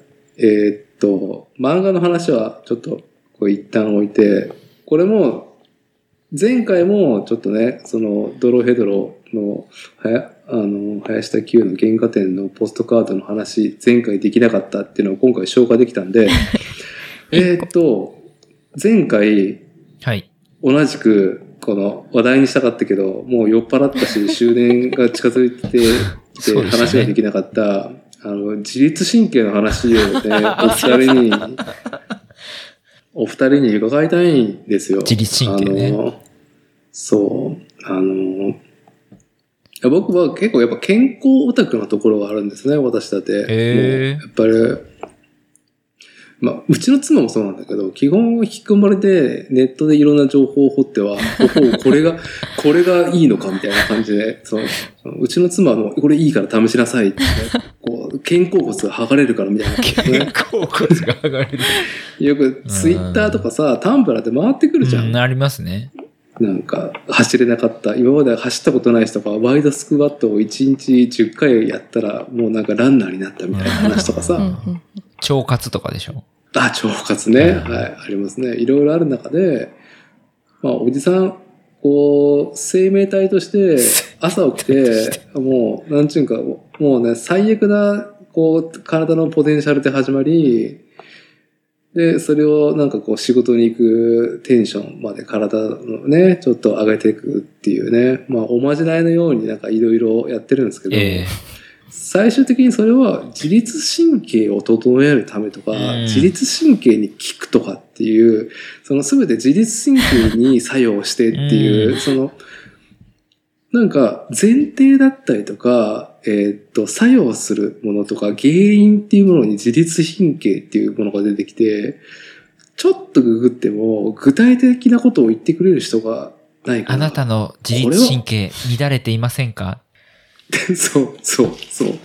おめえら自律神経って言ってれば、こうなんか話を止めれるんだろうっていうので、ちょっとオカルトじみてるなと僕は感じていたんですよね。ありますね。で、まあ、前回、えー、じゅういっかいの ビーエムエックス いい話の収録会で、いや、自律神経オカルトでしょみたいなこと言ったら、二人が交尾を揃えて、いやいや、自律神経はちゃんとありますって。言った言った覚えてるわ。で、断言されていたんだけど、その、ちょっとね、他の話をした後に聞き直そうと思ったら、ぐだぐだになって終電が来て僕が帰る羽目になったんで、うん、ぜひこの私にとっての自律神経オカルトを、ね、お二人に解消していただければ、はい、私にとっても、えー、リスナーにとってもなんかね、そういえば自律神経って気になってる方もいると思いますんで、なんかちょっとアンサーが終わりでしたら伺いたいですけどね。まあその自律神経オカルトと自律神経の話は、うん、まあ、かなりあのなんかいろんな隔たりがありそうなんですけど、自律神経って何ぞやっていうところはあの何ですか、うん、そこで振ってくる、語ってもらえたらなと思いますけど、えっと、えっと、自律神経ってあるの？自律神経自体はあって、自律神経っていう神経があるの？総称、総称、いや交感神経と副交感神経っていうのがあって、聞いたことある、うん、ああ聞いたことある。なんかパターンって入れ替わるというか、なんかどっちが強いどっちがっていうのを入れ替わるね。副交感神経。リラックスしてると副交感神経。で、興奮してると交感神経が、あの、こう、パタってこう、出てますよみたいな。うん、わあ、タンブラーで読んだことある。ありますよね。読んだことある。あるある。その副交感神経を、あの、優位にするために シービーディー オイルというものがありますみたいな、そういう話ですよね。ああ、なんかいろいろ。でもね、結局、その、大元になる知識があまりにも浅いから、何もピンときてないんだよね。うん、まあでも、自律神経っていうものは一応あると。うん、うん。自律神経が整っているとどうなるの？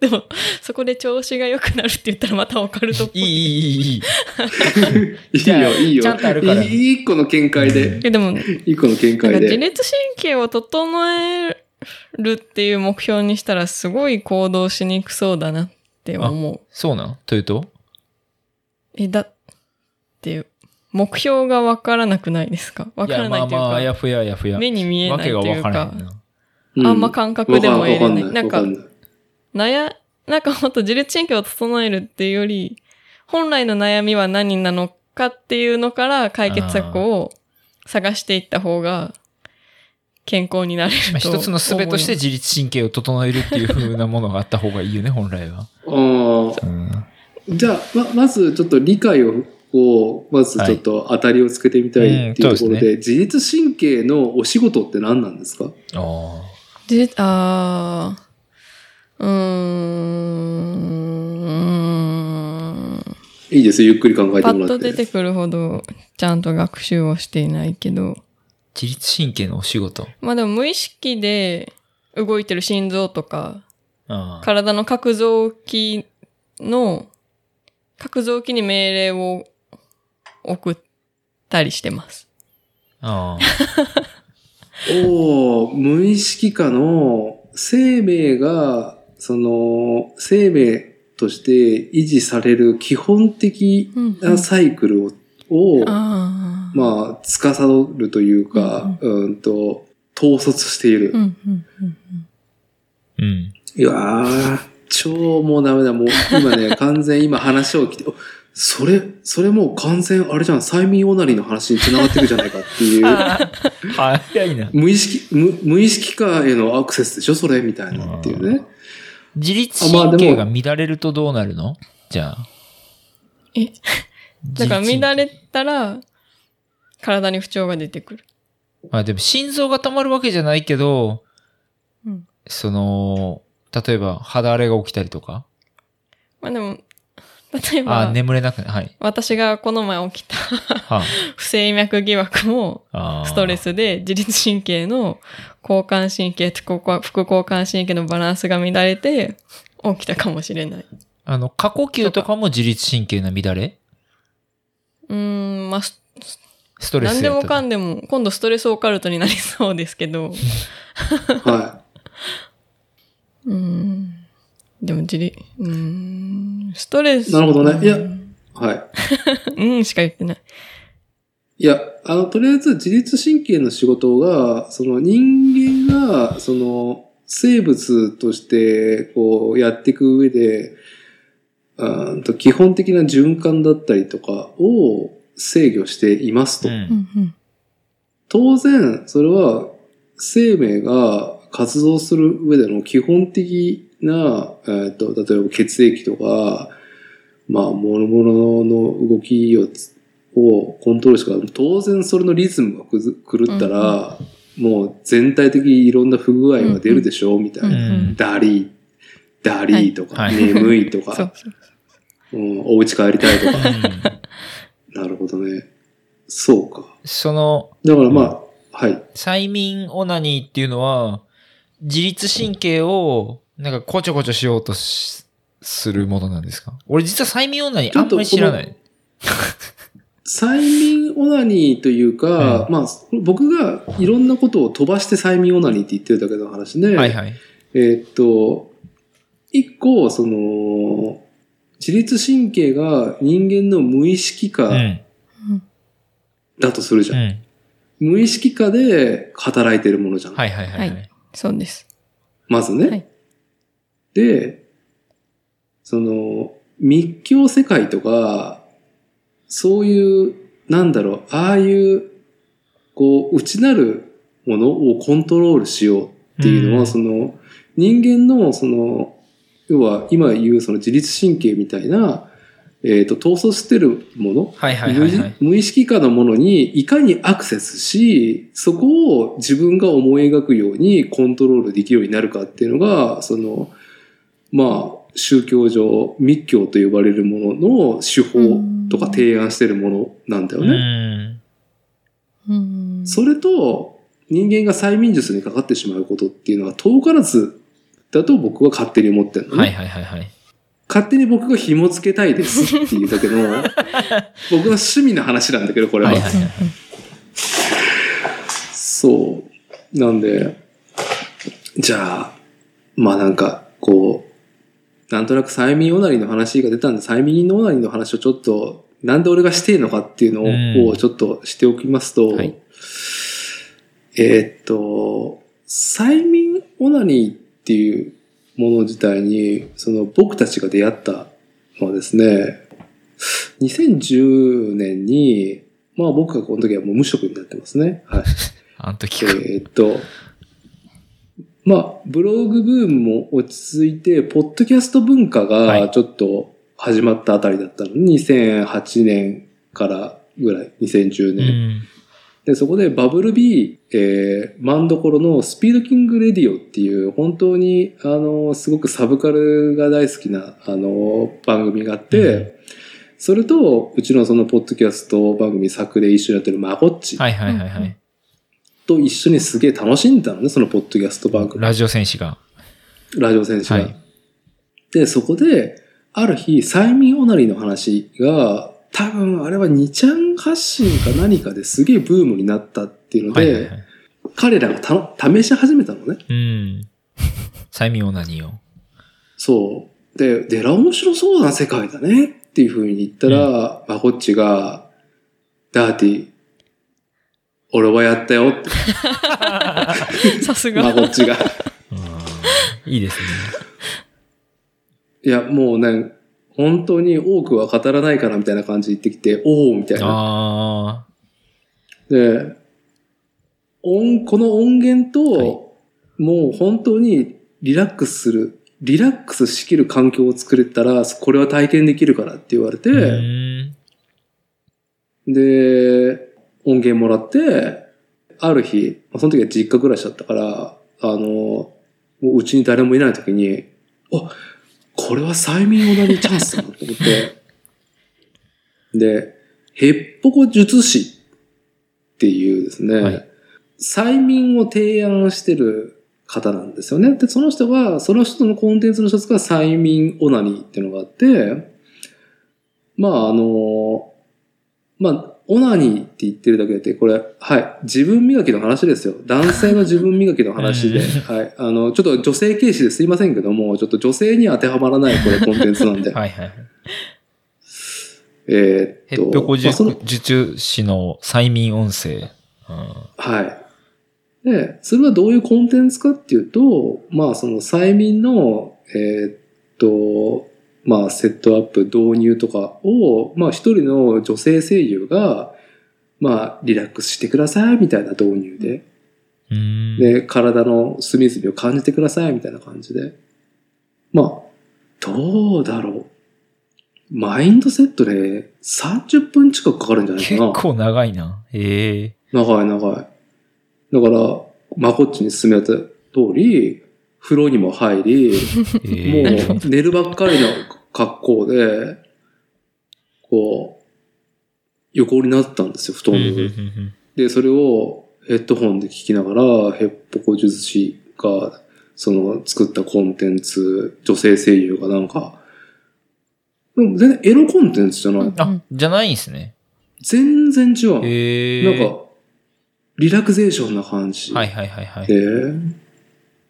今日はどんな一日でしたかみたいなぐらいなことから始まってでどんどんどんどんそのまずはリラックスすること導入から、うん、その次のステップで体の各部位を感じていきましょうみたいなあ、うん、ありますねはいおへそはここですねみたいな、うん、はいはいはいはい喉とか、うんうん、こう右手左手みたいな感じでさんじゅっぷん経った後におちんぽマジでで、言われた時に、はい、もうね、なんか体が、なんだろう、その、この、もう、すべての五感が失われ、股間に集中線がピュッと入ったようなぐらいに、すべて股間に集中されて、もう本当に私の股間が何、何事もなかったのに、急に、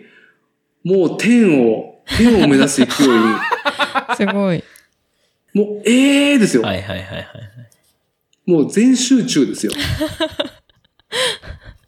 股間に。うんうん、で、まあ一応ね、えー、っと、それなりに、あの、オフィシャル感を感じてやってるこのポッドキャスト番組なんて、はい、えー、以降は、あの、直接私に聞いてくださいっていうことなんですけど、えー、まあ、その、催眠オナニーっていうだけあって、はい、まあ、自分磨き、セルフウォッシングとしては、ちゃんと最後まで到達するんですよ。はいはいはいはい。しかも、得意な感じでね、とても、通常ではない感じで。うんうんうん、へー。その時に感じたのは、催眠塾、催眠術がすごいではなくて、うん、もうなんかね、もう、よくあるじゃん、その、仏教とかさ、密教でさ、そのバンダラのさ、うん、中にさ、うんうん、こう、仏様とかさ、仏像を置いてさ、はい、で、そこ、バックは宇宙で、うんうん、あります、ね。そこに俺もいるみたいな感じの、あるじゃん。はいはいはいはい。あんな感じ。に、のイメージが広がるんですよ。なんか、わかったみたいな。すげえなんかわかった気がするみたいな。うんだからまあその、要は、分かったっていうのは、い, そのいろんな、その宗教が、ああ、こういう実体験を何かしらのアクセスの方法で自分自身も到達して、うん、でそこから紐解いた、えっと、哲学をその広めたりとか、体験してもらって、なんだろう、宗教社会を作っていたんではなかろうかっていう、これ完全に中二感のある妄想ね。あなんか、お手軽なのはまあドラッグですよね、多分。なんかその、いわゆる密教とドラッグがすごい、あの、密接な関係があるって、よく聞くのは多分そういうところなんやろなっていう。要は、特殊な体験をしましょうって話ですよね。そう。で、でも結局、薬物とかも基本、人間に内包してるものを何かしらブーストしたりとか、うん、そうですね。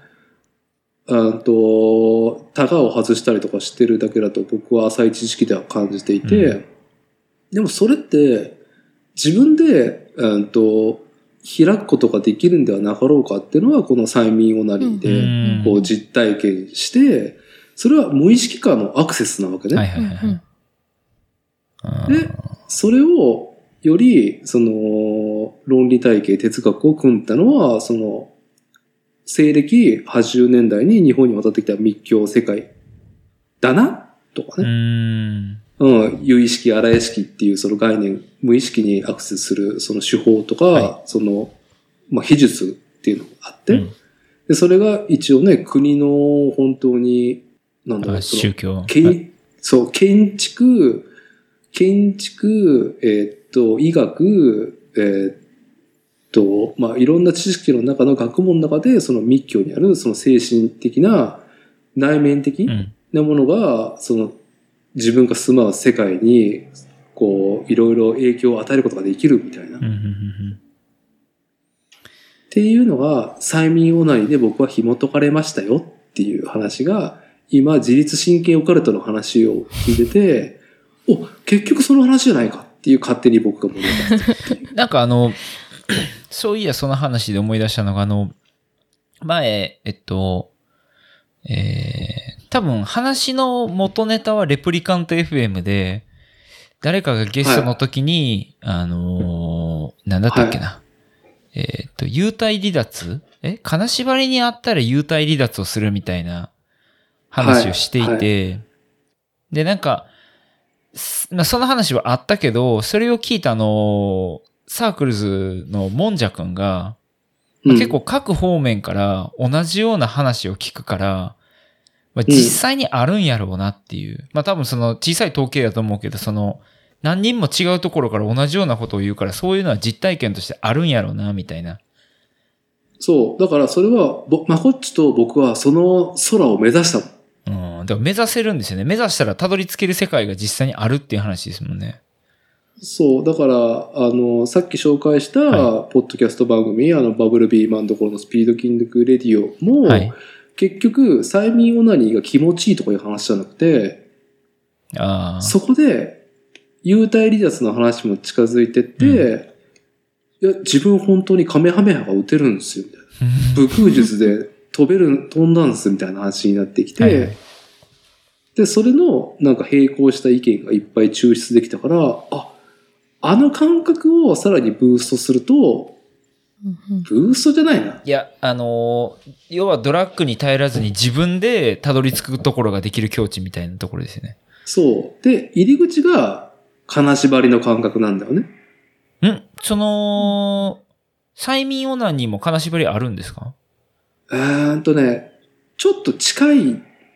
あ, あれ、催眠オナニーをやると、その金縛りに対する感覚が変わるようなっていうのが僕の感覚だった、ね。ああ、じゃあ近いかも。あの、僕が思っているその系の、こう、自律神経オカルトは、まあ、要は、えー、っと、そのドラッグも、例えば、もちろんやったことないけど、その、うん、ヘロインって一番その強力なドラッグ言われてますね。はい。で、僕もビレバンで読んだ本でしか知らないですけど、知識的に。あのビレバンの奥で読んだ浅い知識を元に喋ってるんで、はい、あの、あれなんですけど、あの、おそらくあれって、あの、えっと、人間が本当に、あ、もうこれ死ぬわっていう、死ぬ直前になんかパーってこう白くなって気持ちよくなりますみたいなってよく言うじゃないですか。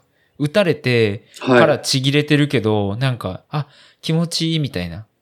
あれって多分自己防衛本能で出てる何かだと思うんですけど、まあ、その鍵は、うん、まあ人間のその自律神経で言うと多分死ぬっていう状態に近くないとその鍵はガチャンって開かないみたいな。だけど、ヘロインとかっていう強烈なドラッグを使うと、そこがガチャンって開いちゃうと。当たり前だけどそういうことを何回も、うん、あの、薬を使ってやると、あの、人間がおかしくなるっていうのは、それはそうよね、みたいな。理解ができるみたいな。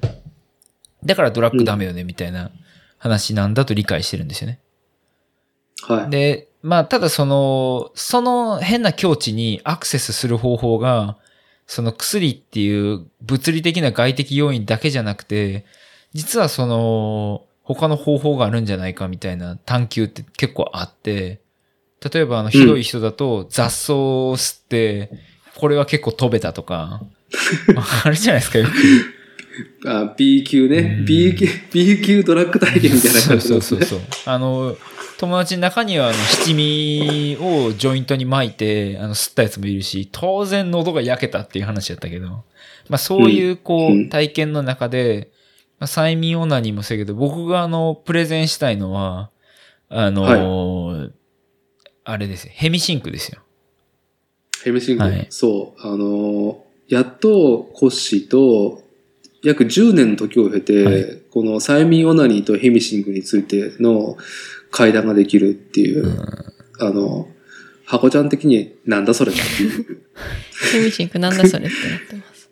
あの、はい、えっと、まあ、そのさっきも言ったきっかけはそのレプリカント エフエム の、えっと、金縛りをわざと自分で作って、それやりまくると、あの、やばいことになるみたいな話があって、うん、あの、バイスっていう雑誌の編集長が、うん、あ、それね、みたいな、そうそう、あの、金縛りやりすぎると、その、要は、えっと、幽体離脱しちゃうよ、みたいな話で、その人は怖くなってやめたっていう話だったけど、してたね。実際、結構有名な話で、幽体離脱するっぽいんですよね。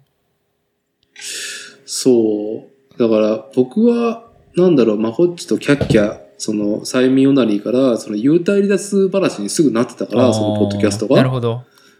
だから幽体離脱っていうか、その金縛りになった瞬間に、はいはい、普通怖いじゃん、うん、で多分ポッドキャストの人も話したと思うんだけど、でも怖がってはいけない、あんまりなるから、うん、あんまりもう金縛りになる体質だから、ある日 怖, 怖がるのやめようと思って、うん、すげえエッチな感じにならないかなみたいな。エロい展開来ないから逆にみたいな。あっていう風にしたら、なんか具現化したんだって、そのイメージは。あ、なんかね、えっと、あ、どうぞどうぞ。そう、それで、なんかそういう方面のことをにちゃんとかで掘ってたら、やっぱ空を飛べたりとか、うん、そのカメハメハを打てるみたいなのがあって、自分も試してみたら、自分もやれたみたいな話だったのね。結構多いらしいですね。俺とまこ、うんそう。で、俺とまこっちはそれを目指して、うん、時間足らず、こう、フェードアウトしま、してしまったっていう中で。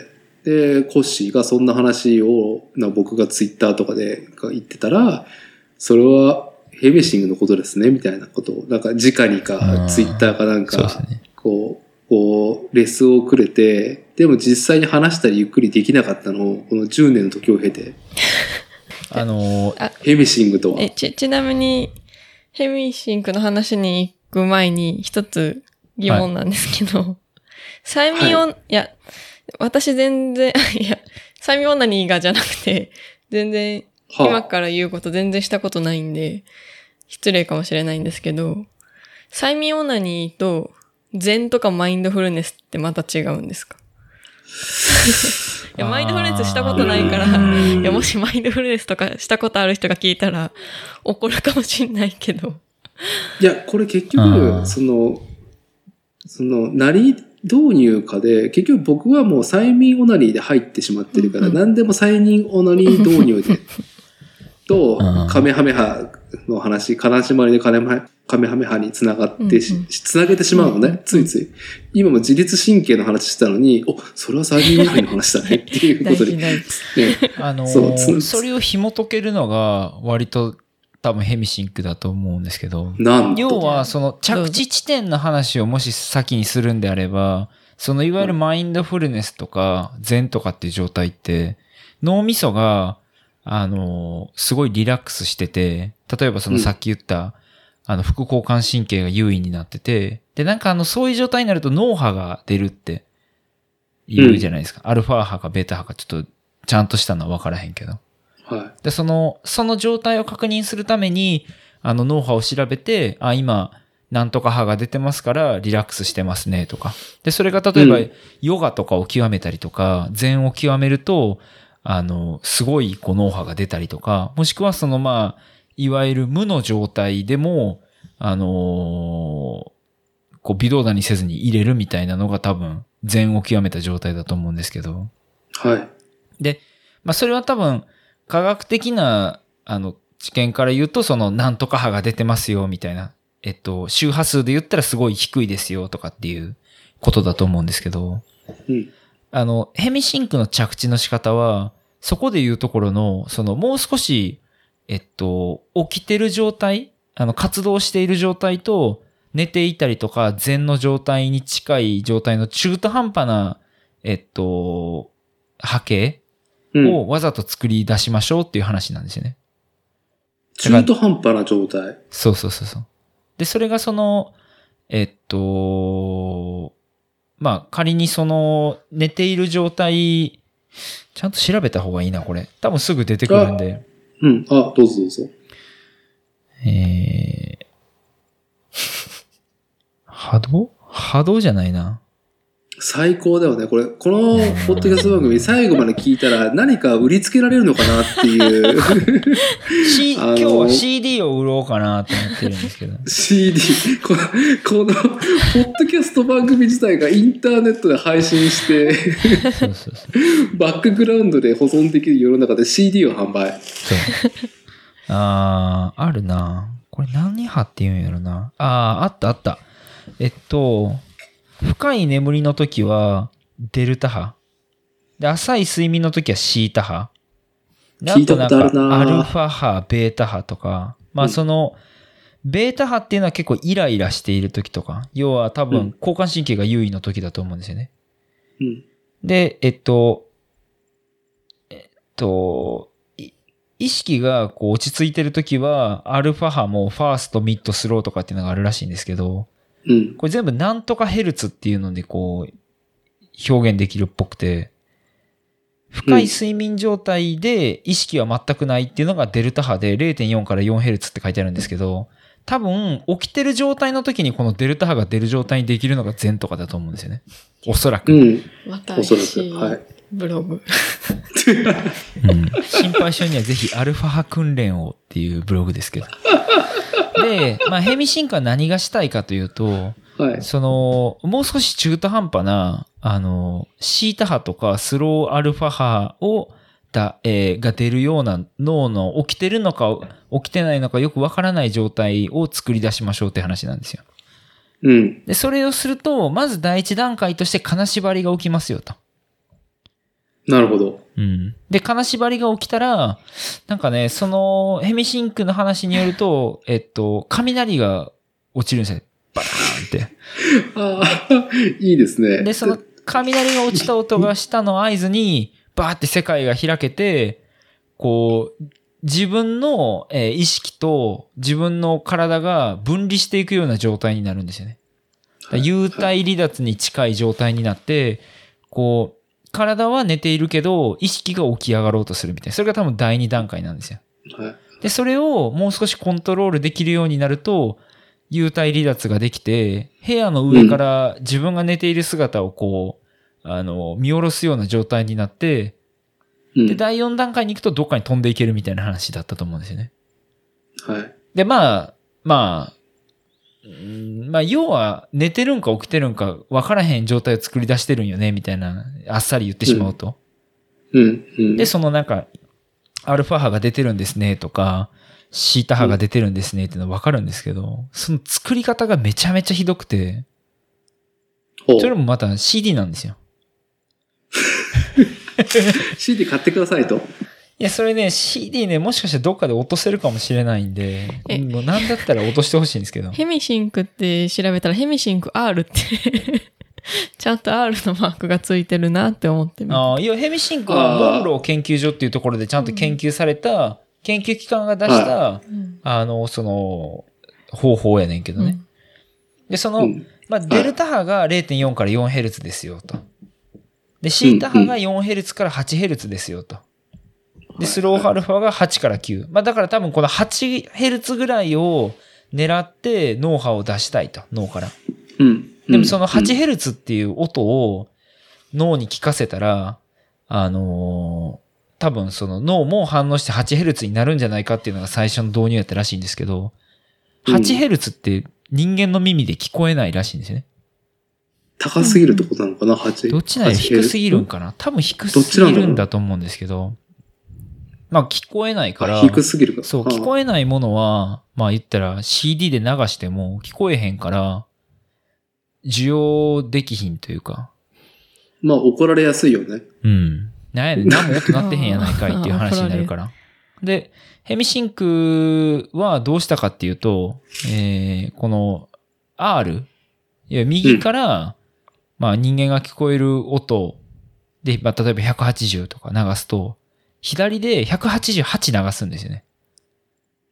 お。そして差がはち生まれるんですよ。はい。差分で、そう。差分で感じると。いや、差分で、確かにその シーディー を聞くと波みたいなのが生まれるんですよね。これはマジです。これ別にオカルトとかじゃなくて、ワンワンワンみたいな波があるんですよ。うん、で、その波に集中しながら目を閉じて、深い眠りにつこうとすると、嫌でも深い眠りにつけないんですよね。なるほど。絶対そのなんか中途半端に目が覚めるみたいな。あー。で、気がついたら、バーンって雷が落ちて、体がむくって起き上がって、幽体離脱するっていう話なんですけど。そう、そうあの、それあれね、あの、僕はナチュラルに、金縛りになって、る方が な, なりにくい方なのね。あどちらかというと、はい、で数少ないなった経験は扇風機が回ってるんだよ。お夏とかで、はいはい、あでだいたい扇風機の低周波が、うん、あて一定の低周波ね、うん、回転がうねりが始めるんだよ。あその、ブーンって言ってるのが、ブワーン、ブワーンってなっていくと、あ、金縛り来るな。っていう風に思い始めたら、絶対入れるようになるので、夏は。うんだから、な、なんか、キーになるものが、やっぱあるんだろうな、とは思っていて。おそらくそれが周波数らしいですよ。周波数の差分。うん、で眠たいけどなんかその音で目が半分覚めちゃうみたいな。はいはいはいはいはいはい。うん。うんまあそのいやこれこの話どう着地させようかなって今考えてるんですけどね。一個ちょっとあの暗いところに、うん、あのぼんやり光ってるものがあったんで、そこにちょっと突っ走っていこうかなと思うんですけど。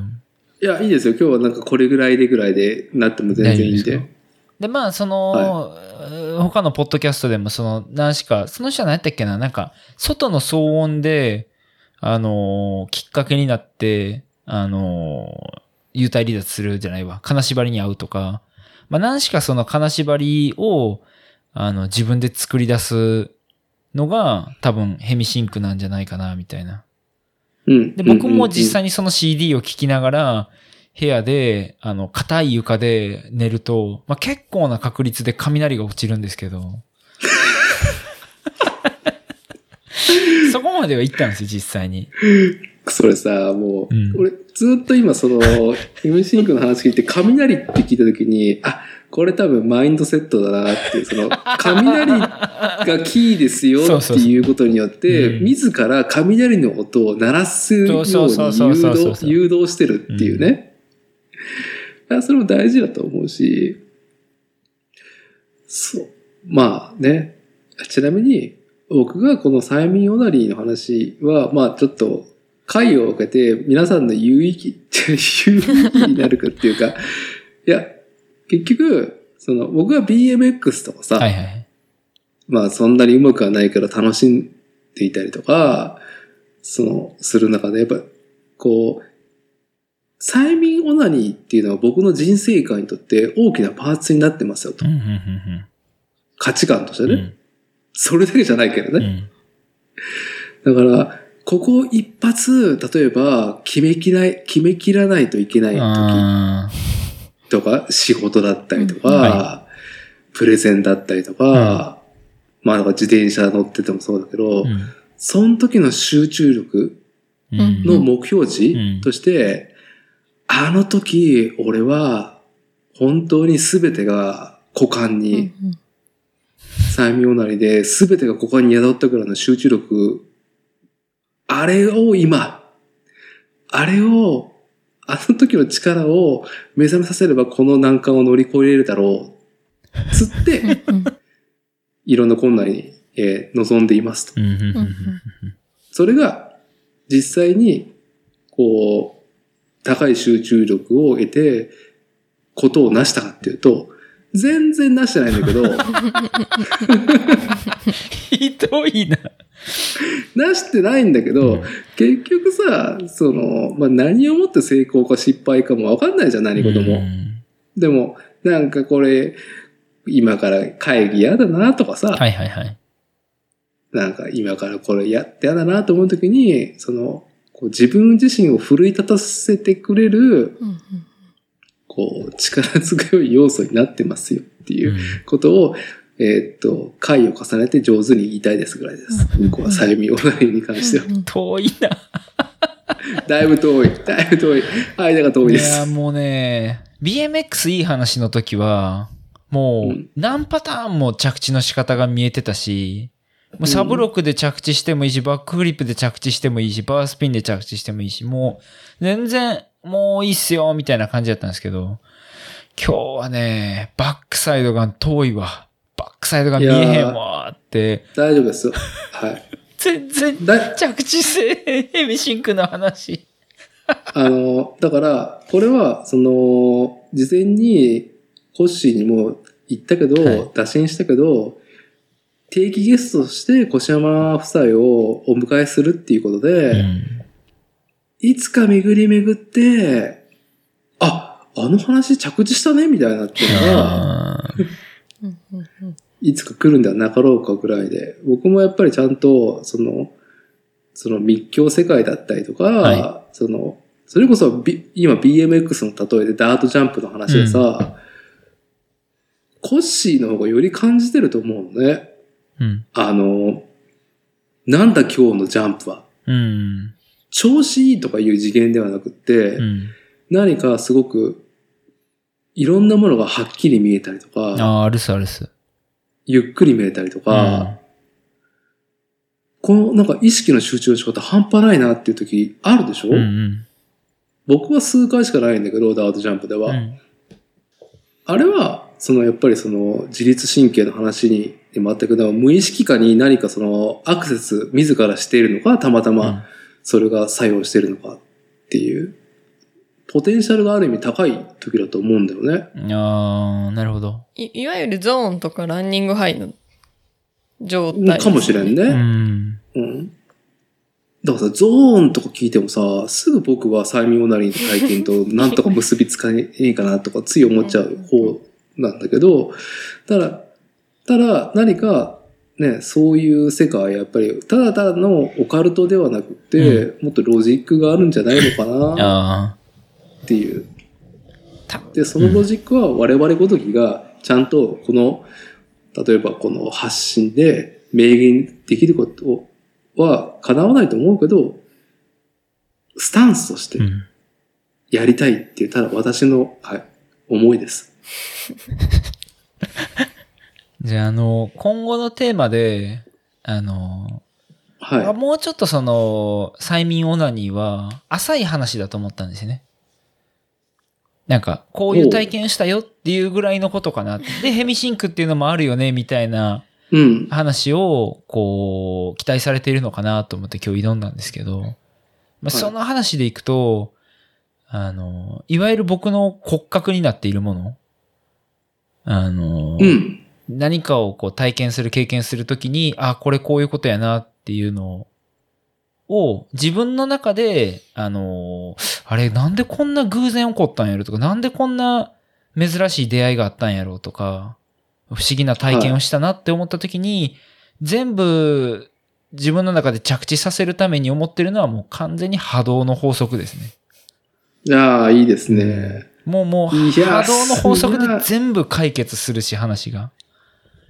わあ、それは次回の、はい後半の話をしましょう。いやもう波動ですよ。全部波動で話が片付くし。いやー、スピってるなー。スピリチュアルに急にこの番組になったなみたいな。まあ、あの、あくまで、だからその、ヘミシンクは、まあ、趣味というか、あ、こういう体験もできるようやけど、まあ、だけど、な、なんだろうな、その、事象が説明できると。ある程度。うん。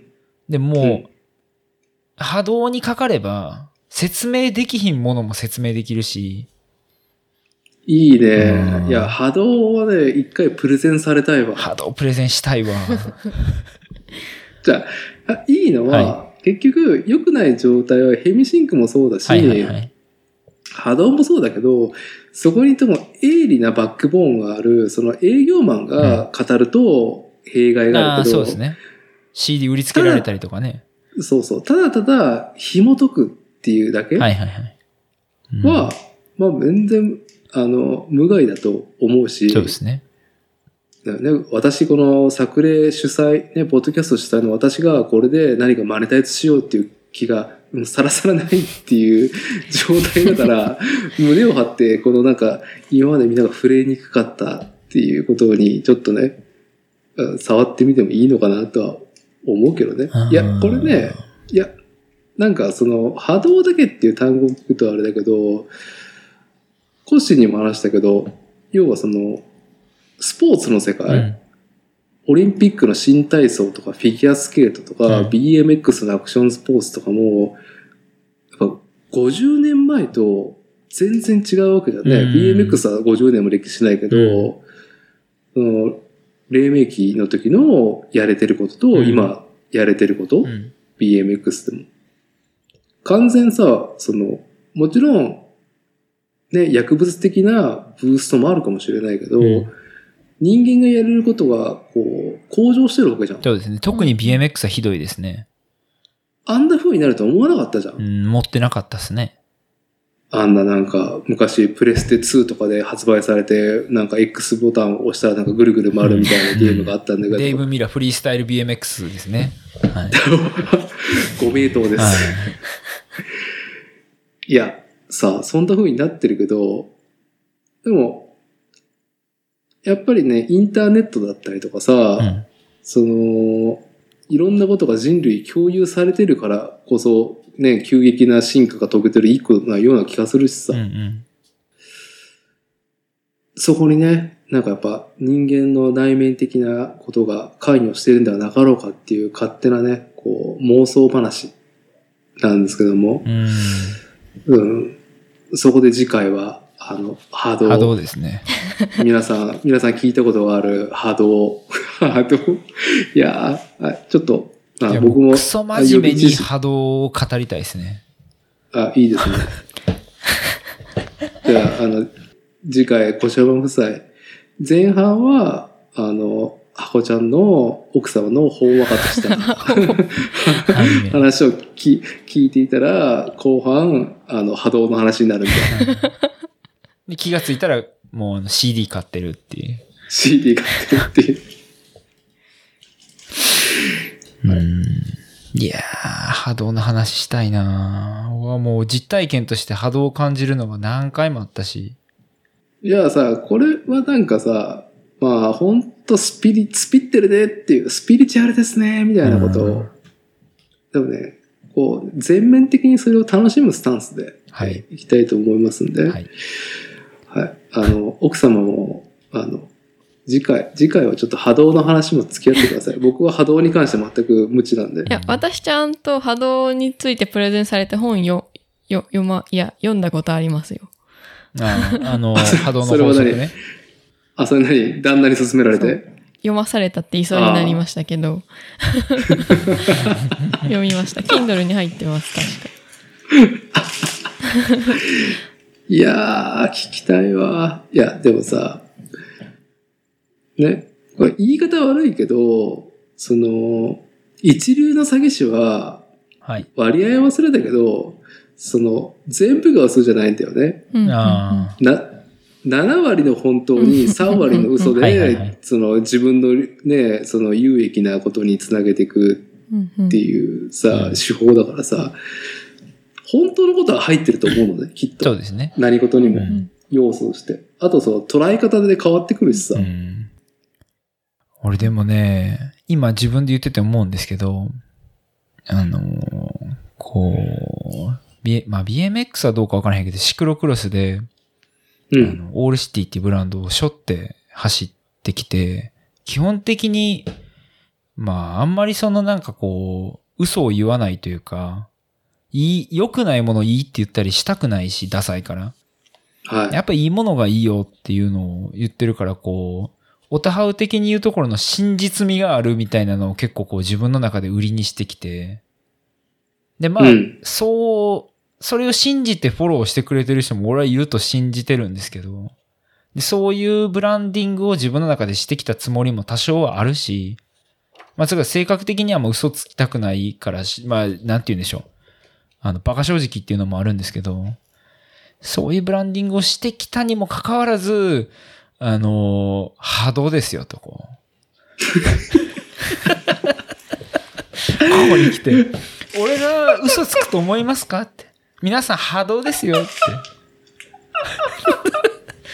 すごいリスクのある話を今してるなって自分でこう思いながらまあ笑ってるんですけどいやいやいやしょうがしょうがないですよあのなんだろうこううん、信じてるものとはまた違うような気がするけど、まあ思考ロジックの一部分だとは僕は思うんですけどね、そういう。ああ、まあそうですね。そういうのはありますよね。そう、結局さ、人間さ、何かする、その役を負ったらさ、選択ロジックを選択しないといけないじゃん。そうですね。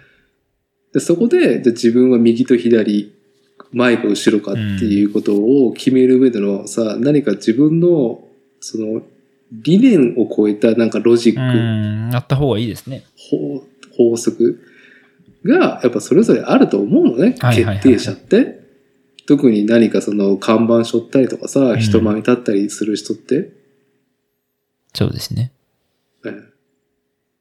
うん、僕はそこになんか言い方は。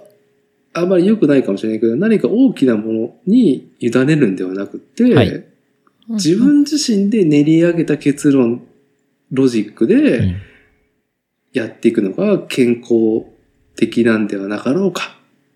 うんっていうふうには思ってるんですよ。あ、まあそれはありますね。で、そこでホッシーは波動の法則をまあ一個取り入れてると。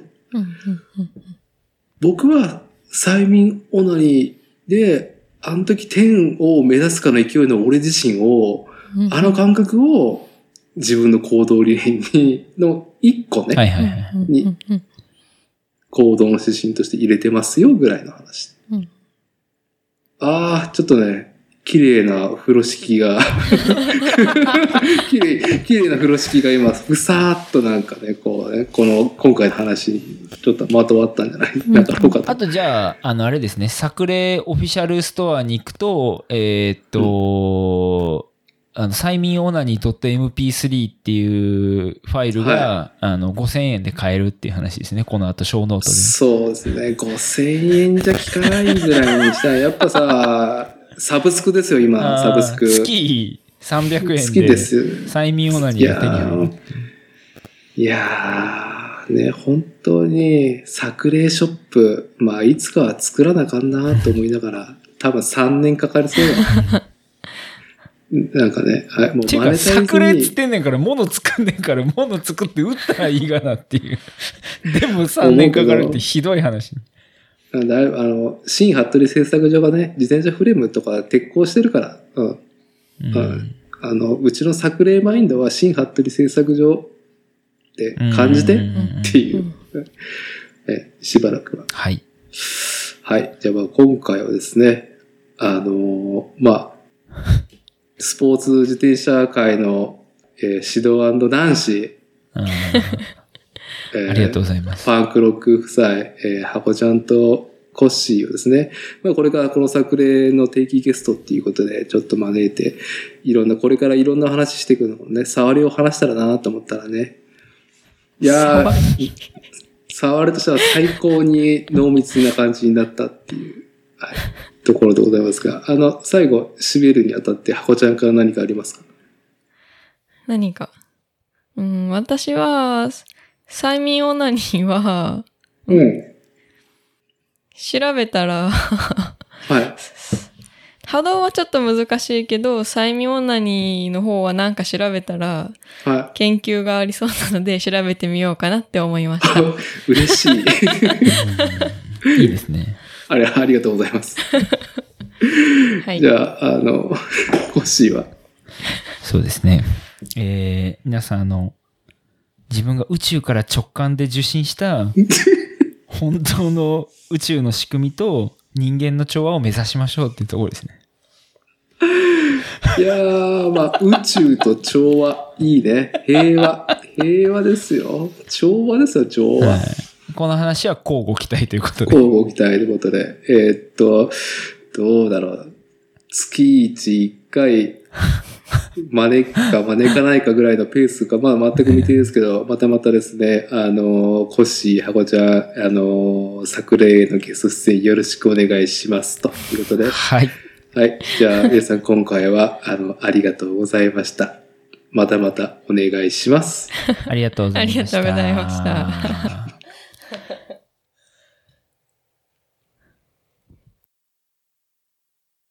すごい。え Google に論文検索の専用のエンジンがあるんですけど、うんはい、そこで幽体離脱って入れたら、もうにせんにじゅうねんの論文で、体外離脱体験の誘導及び定量評価って書いてあって、定量評価できるんだみたいな。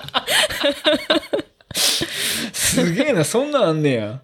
なんかでも怪しい学会だな。